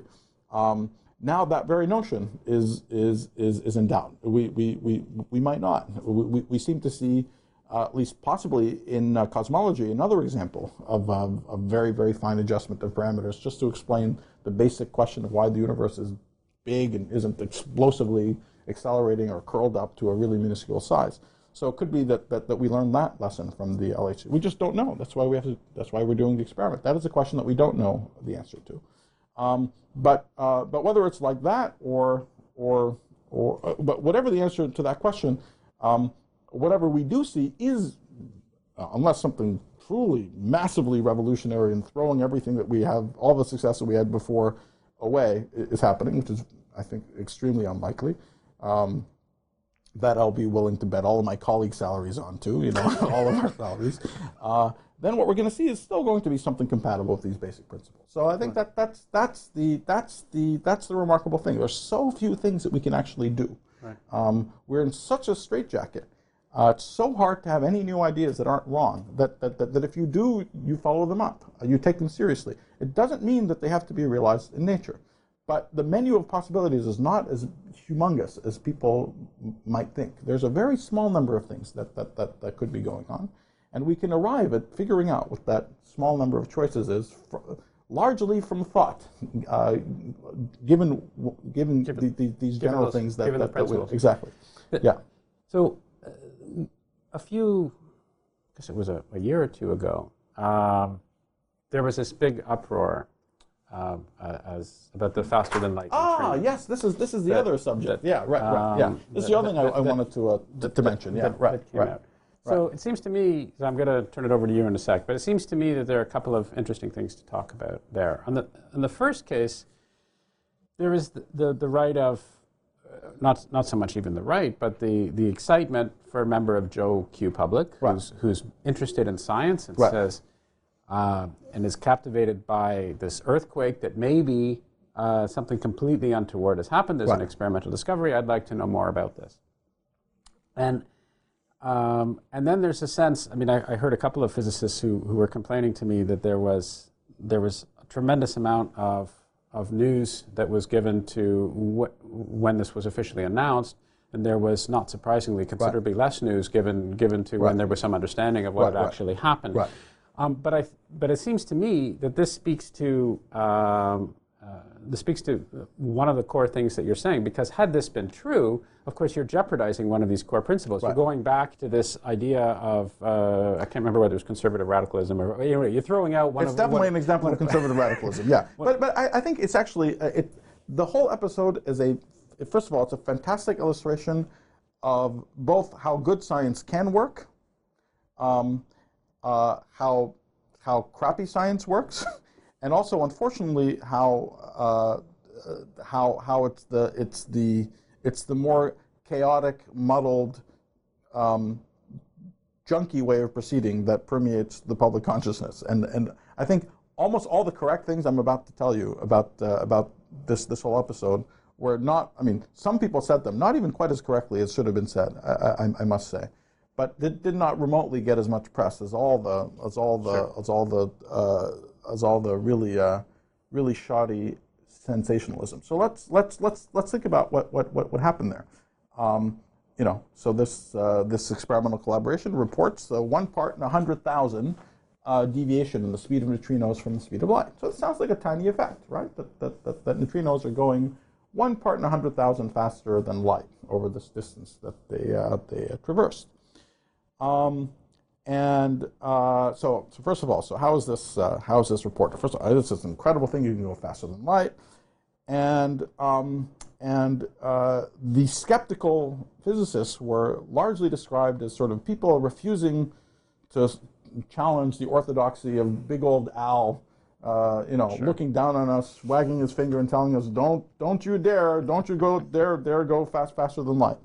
Um, now, in actual fact, uh, First of all, just, just as a little, uh, a little sociological fact about the way science works, physics works, um, especially to a, you know, to a, to a, to a, to a youngish person, uh, you know, finding something that's actually right, that's sort of truly sensational like this is the greatest thing that could ever happen to you. So, you know, no one, you know, no one wants to suppress something like this. You know, far, far, far from it, right? So, um, and also, uh, precisely because it's an example of one of these dumb, conservatively radical things, uh, people had not only imagined that, that the speed of light, uh, that, that we could have different speeds for different particles, that relativity could be violated in this way, that not only imagined it, but good physicists, good theoretical physicists, and experimental physicists had done a lot of work. There was a, there was a nice industry, a small industry, but industry people who had responsibly gone about, you know, uh, characterizing how you look for it. You know. Over a fairly And, long uh, period of time. Over a fairly long period of time that, that, that really started in the early to mid mid, mid 90s. Um,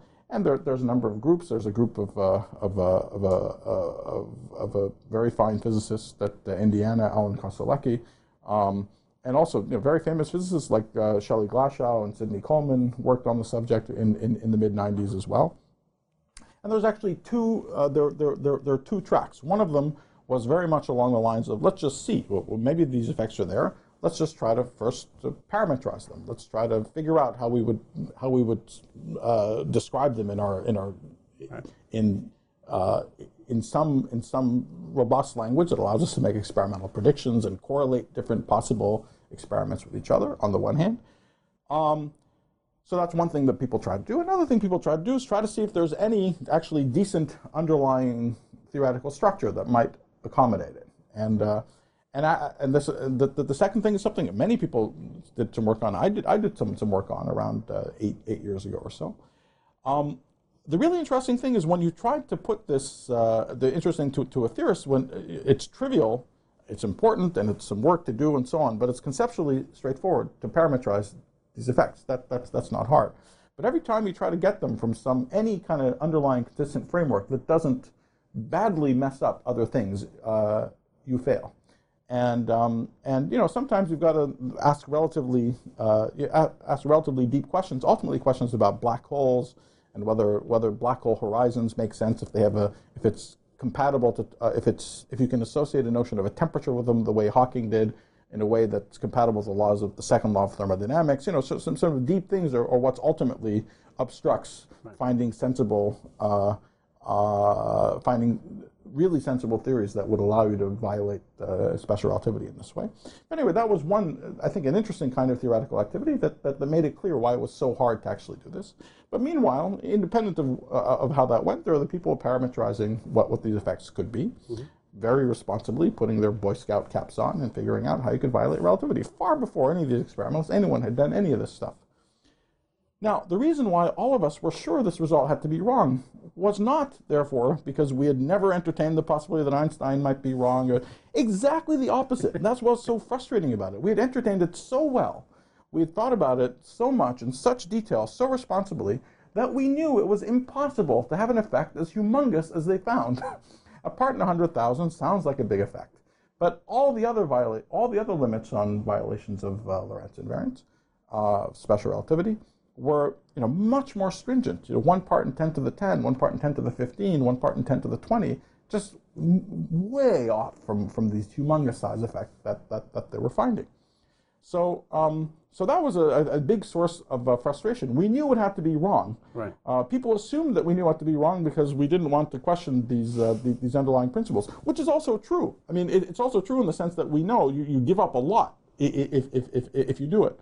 But but we're not ideologues. You know, we, we you know we, we we know that's true, but we prepare for the possibility, and we study it in so much detail that we know it cannot possibly be right, compatible with all the other experimental results we've had all this time. Right. So, so what happened then? You know, what, what, why did no one tell them? You know, why weren't they more skeptical about what happened?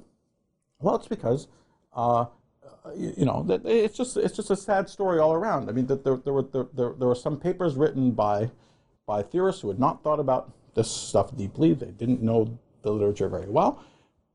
Mostly there are theorists who would talk to these experimentalists and were trying to you know motivate them to do a measurement like this by saying hey you might see an effect as big as a part in 100000 and it's compatible with everything we know.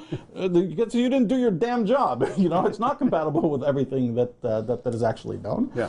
but uh, so that was a little that was a little uh, a, a, a, a little uh, vicious circle that they sort of uh, reinforced each other and then, then of course, uh, you know, it, it comes out. They, see an effect that, that, that that's so big, and because in these junky theory papers, um, very careless theory papers that motivated the experimentalists. The main experimental constraint that they talked about was the fact that light, that the super, that the neutrinos from the supernovae arrived.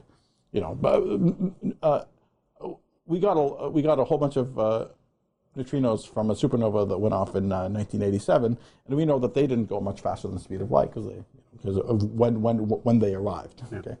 Um, actually, interesting, they arrived, arrived a little earlier than, than the light, but that's, uh, that, that, that, that's, that's not because they're, they're, they're, they're, going faster. Anyway, it, it, was understood. So we knew that, that there was no effect there.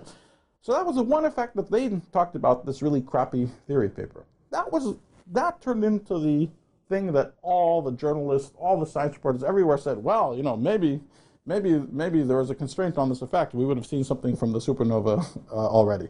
You know, that was neither here nor there. That constraint was trivial to evade. That constraint had nothing to do with the reasons why people who knew what was going on, uh, what was going on, were, were, were, skeptical about the result.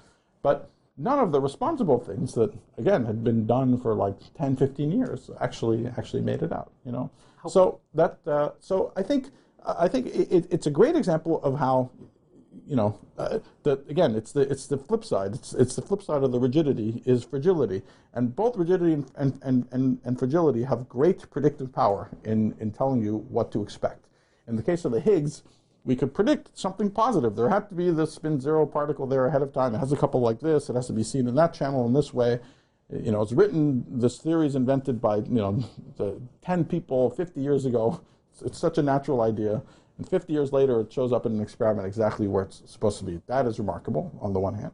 So it allows you to predict positive things, but it's also true there are things that are impossible. There are things that, oh, well, you know, it, it, there's everything we, all we ever traffic with in science is degrees of certainty. But, but, but when we say impossible, we mean uh, uh, so improbable that, uh, that uh, uh, it's as improbable as anything else that, that you would want to think is improbable. ESP, you know, like uh, um, so and and and so we knew in, in the case of the faster than light neutrinos, not because of ideology, not because of blind deference to Einstein, but because of actually solid work right. that, that the effect couldn't couldn't be there. And that, that story didn't get out at all. So yeah. the next time, the next time something like this happens, and there will be a next time, of right. course. Uh, what should so let's suppose I'm uh, whatever I'm the uh, I'm, I'm the editor of of some newspaper. I'm in charge of the science section. I'm sending out What, what, what should the message be to reporters? What should the message be to the members of the general public in terms of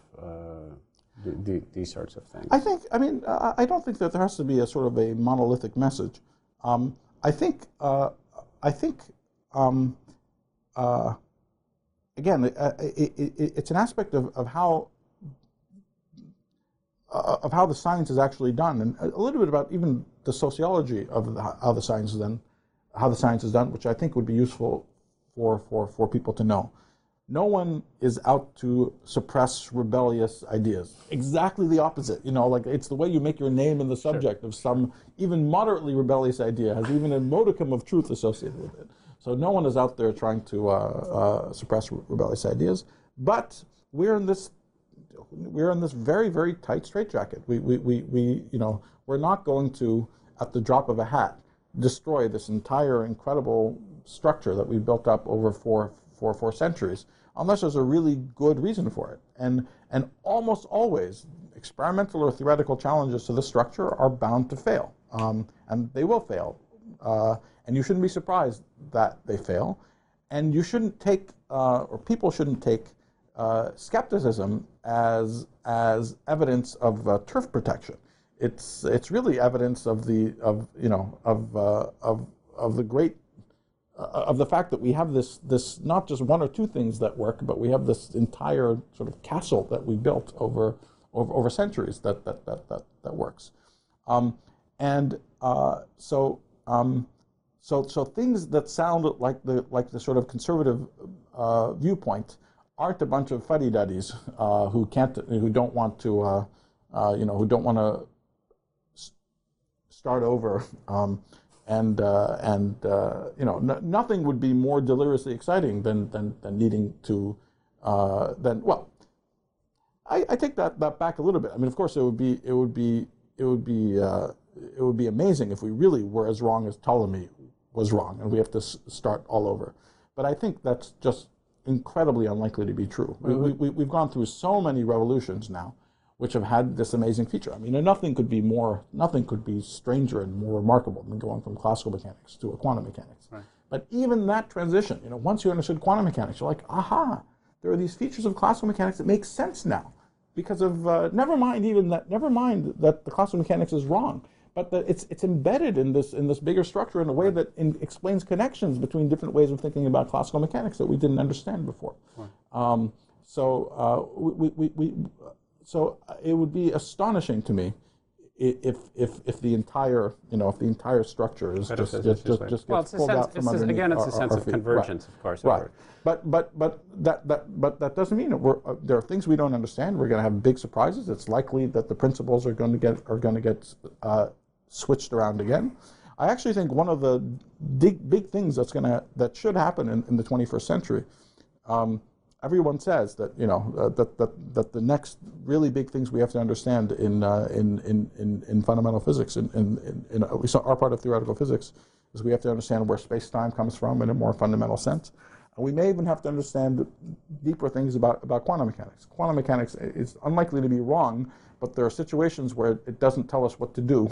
Uh, there are confusing questions in cosmology where we ultimately don't know how to apply quantum mechanics. It's not that it's wrong, it's just sort of impotent to, to, to, to, to tell us how to make, make sense of, of questions. So it may need some kind of extension to uh, situations like that, potentially. Uh, I'm, I'm, I'm not sure about that one. I'm, a- I'm a lot more sure, I think most people are a lot more, a, a lot more sure about the emergence of space-time from something deeper.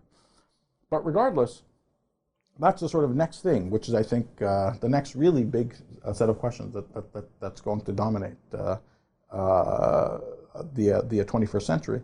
And, and I think one of the things that, that we'll hopefully understand when, when, when, we, when, we, when we know more how this works is, is why it is that these two big ideas of relativity and quantum mechanics seem to fight each other so much on the one hand, which is why the world is so constrained. But on the other hand, you know, they, they, they also go so so wonderfully together. You know that that uh, in fact it, it's uh, it, it's a it, it's a remarkable fact that in a world that did not have quantum mechanics, it would be easy to imagine modifying relativity somehow by a little bit and having it look more or less like like relativity at, at macroscopic distances, but it would it would depart from it at very short distances. Similarly, in a world without relativity, it's really easy to modify quantum mechanics.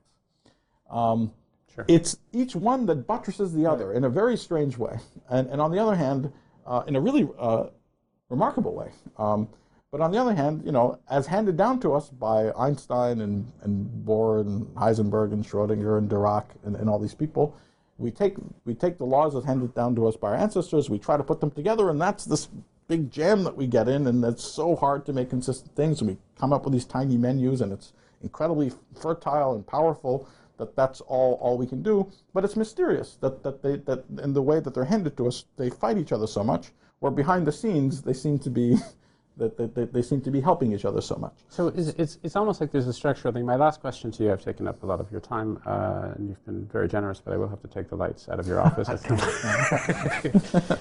but I, I do want to know, uh, so just before I get to my, my last question, and I'm, I'm sure you can see it coming, it, it's, th- there is some sense as to maybe even the structural mechanism behind this at some meta level. And, and I had read somewhere, um, so this is a specific question followed by a general one, uh, that you were, um, so I, I have no knowledge of this whatsoever, but I'd read somewhere that you were looking at some aspects of the dynamic of gauge theory, the dynamics of gauge theories Right. with, with actually things that have to do with the Riemann hypothesis.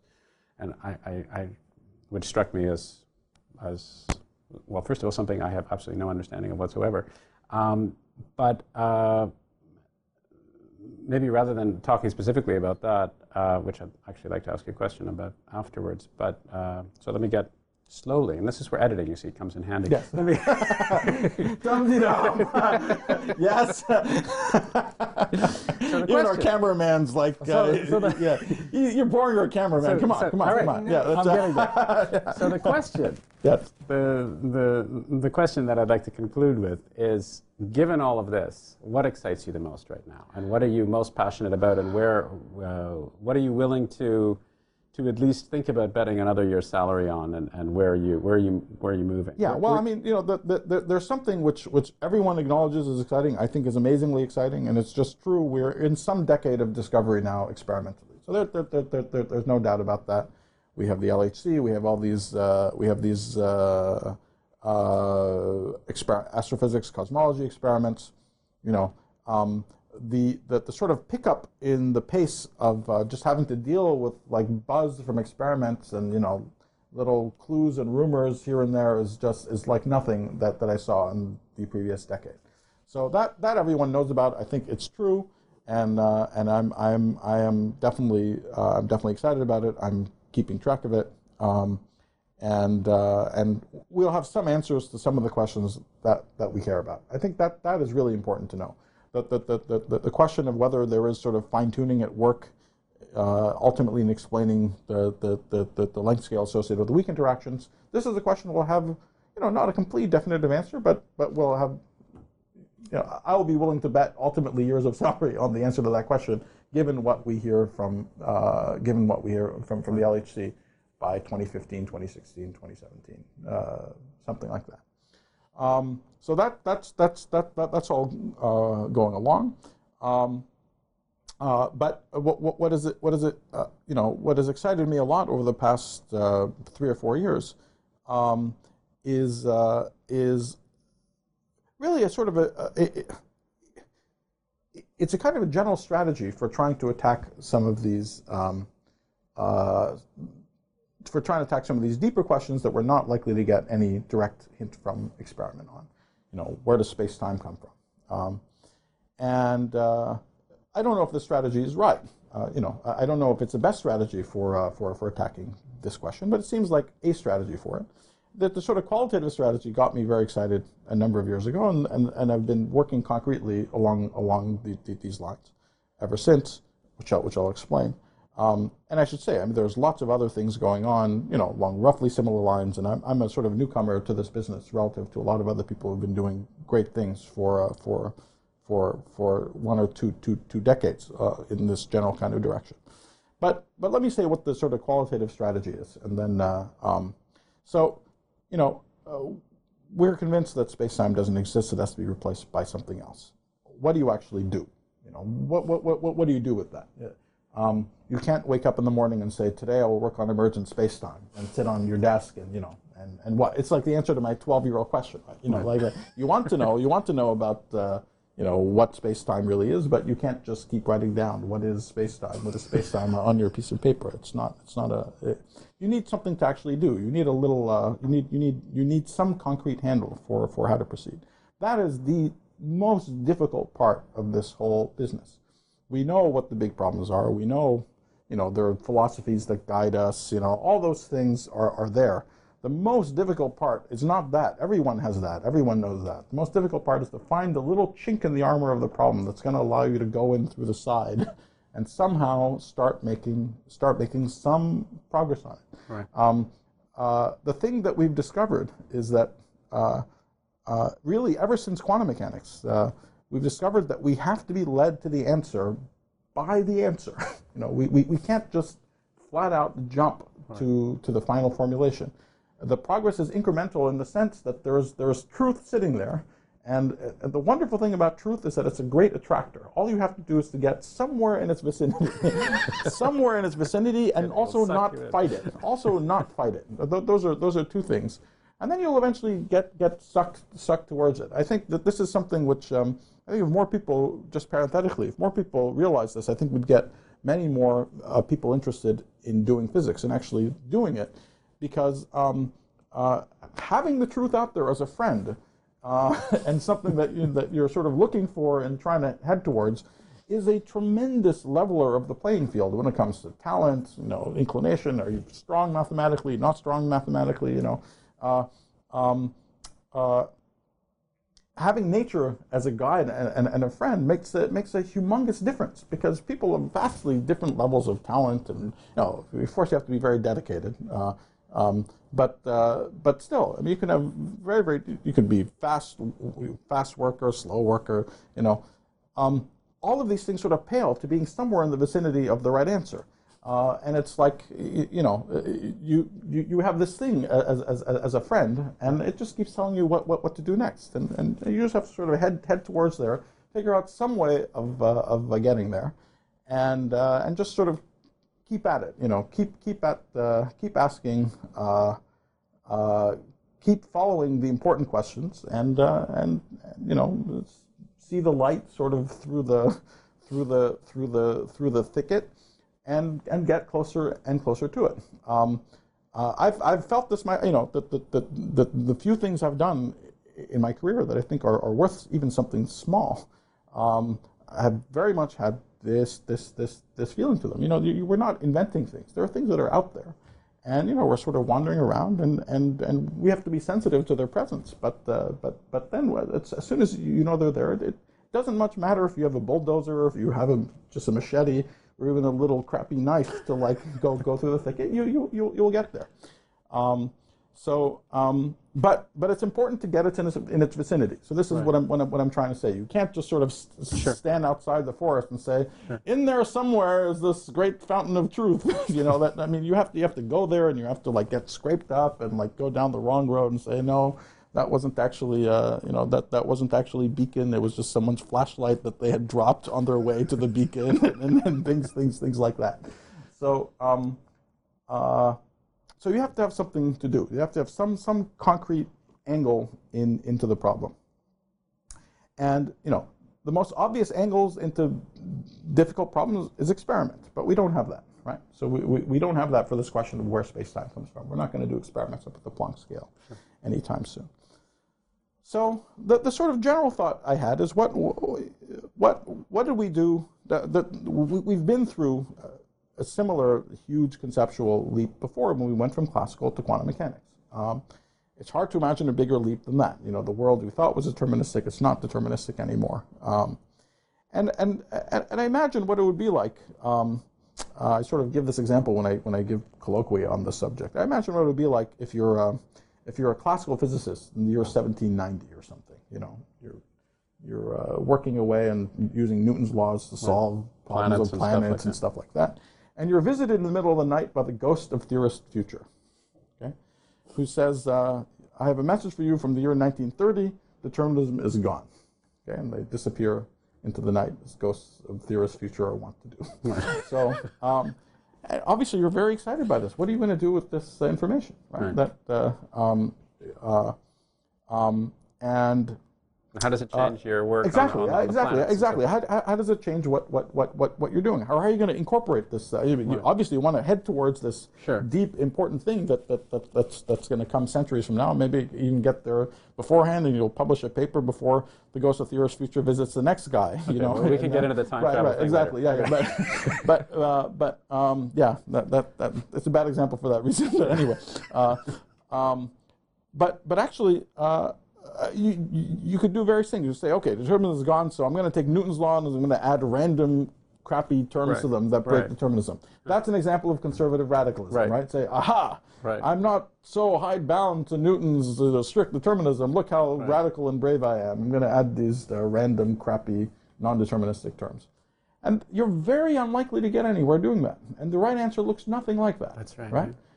Now, but it's really hard to even conceive of what sure. the right answer looks like, sure. right? You know, I mean, we have to invent all of these. The entire the framework changes. Hmm. There's no, you know, you have to talk about wave functions and Hilbert spaces and all this stuff. You're never going to get to that. So is it hopeless? You, know, you could say, well, I need more more clues from experiment. You could wait, like, you know, uh, you could wait uh, over a century and start getting some some clues from from from from, from experiment.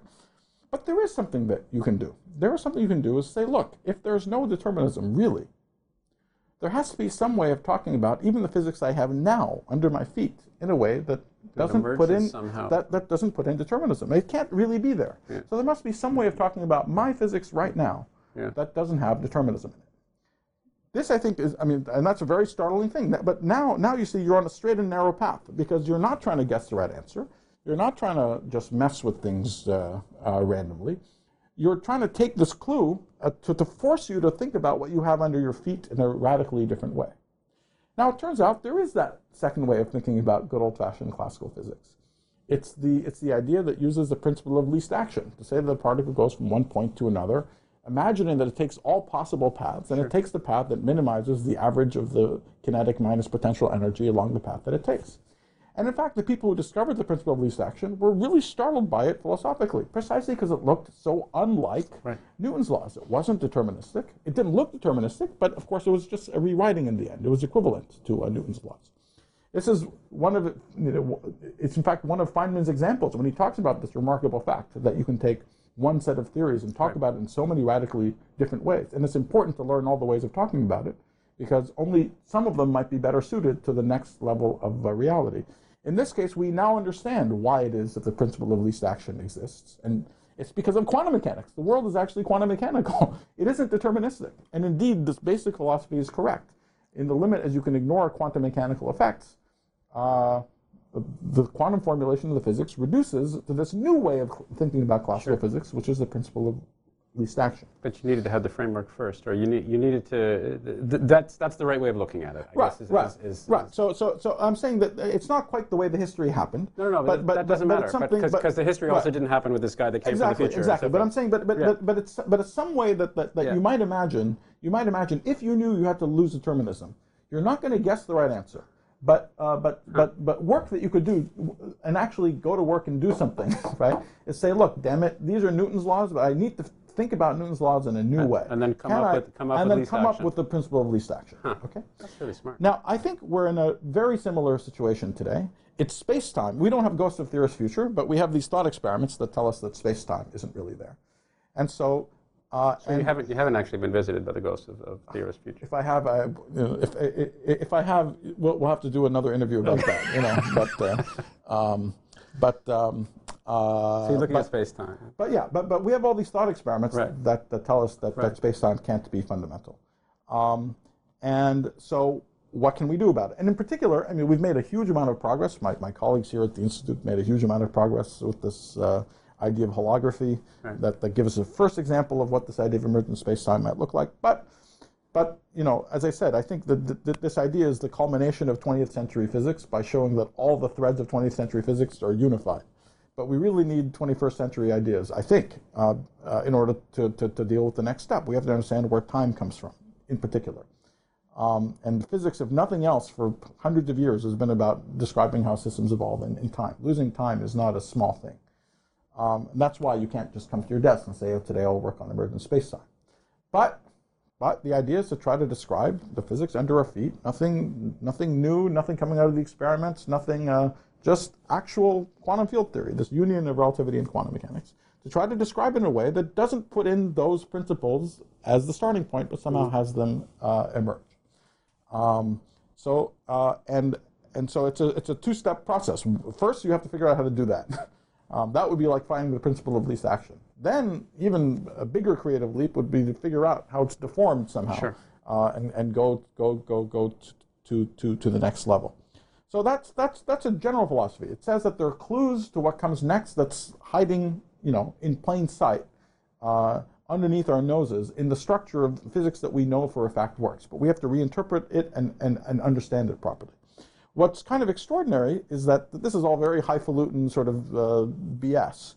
Um, but what, what's amazing is that when you actually study what happens, you know, in good old-fashioned uh, quantum field theories, you find that it's been screaming out to be thought of in a different way. Because you know, if you actually do calculations for, uh, you know, the calculations that we're talking about, you, you, you, you scatter an electron and a photon, they come in, electron and a photon comes out.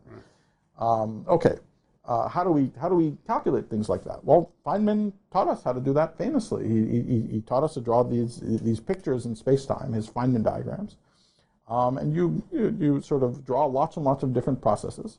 Um, each one of those processes describes a picture of what happens in space time, so it's tied firmly to, to, to space time and the idea that interactions are you know take place at points in space and time, and it's quantum mechanical, so you have to sum over all the possible ways it could happen.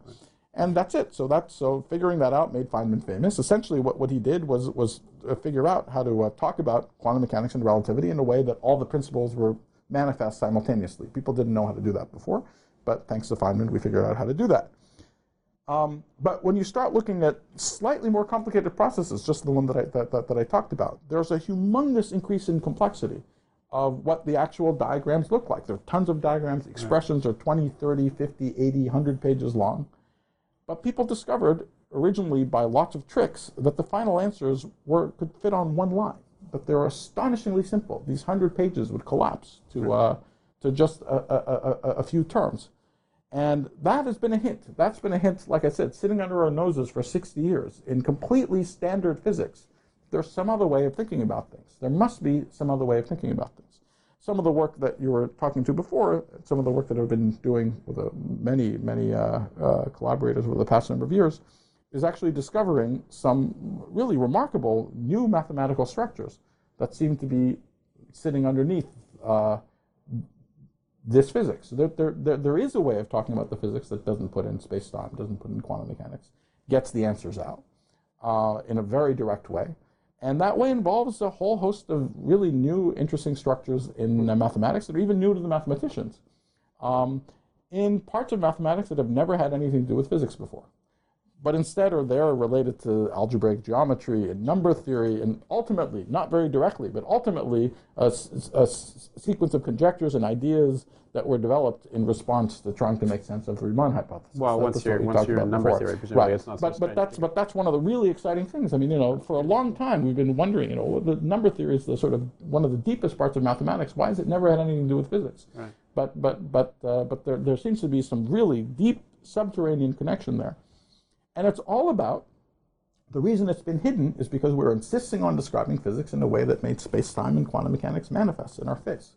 And there, and we're not there yet. We're not completely done, but but there's completely clearly now sort of fantastic new structures, which are again they're not speculative. It's just talking about standard standard physics, right. but in a very different way. Huh. And I'm I'm hopeful that it'll it will go somewhere, sort of more generally beyond the very special, simple theories that we're starting with to try to understand in this way.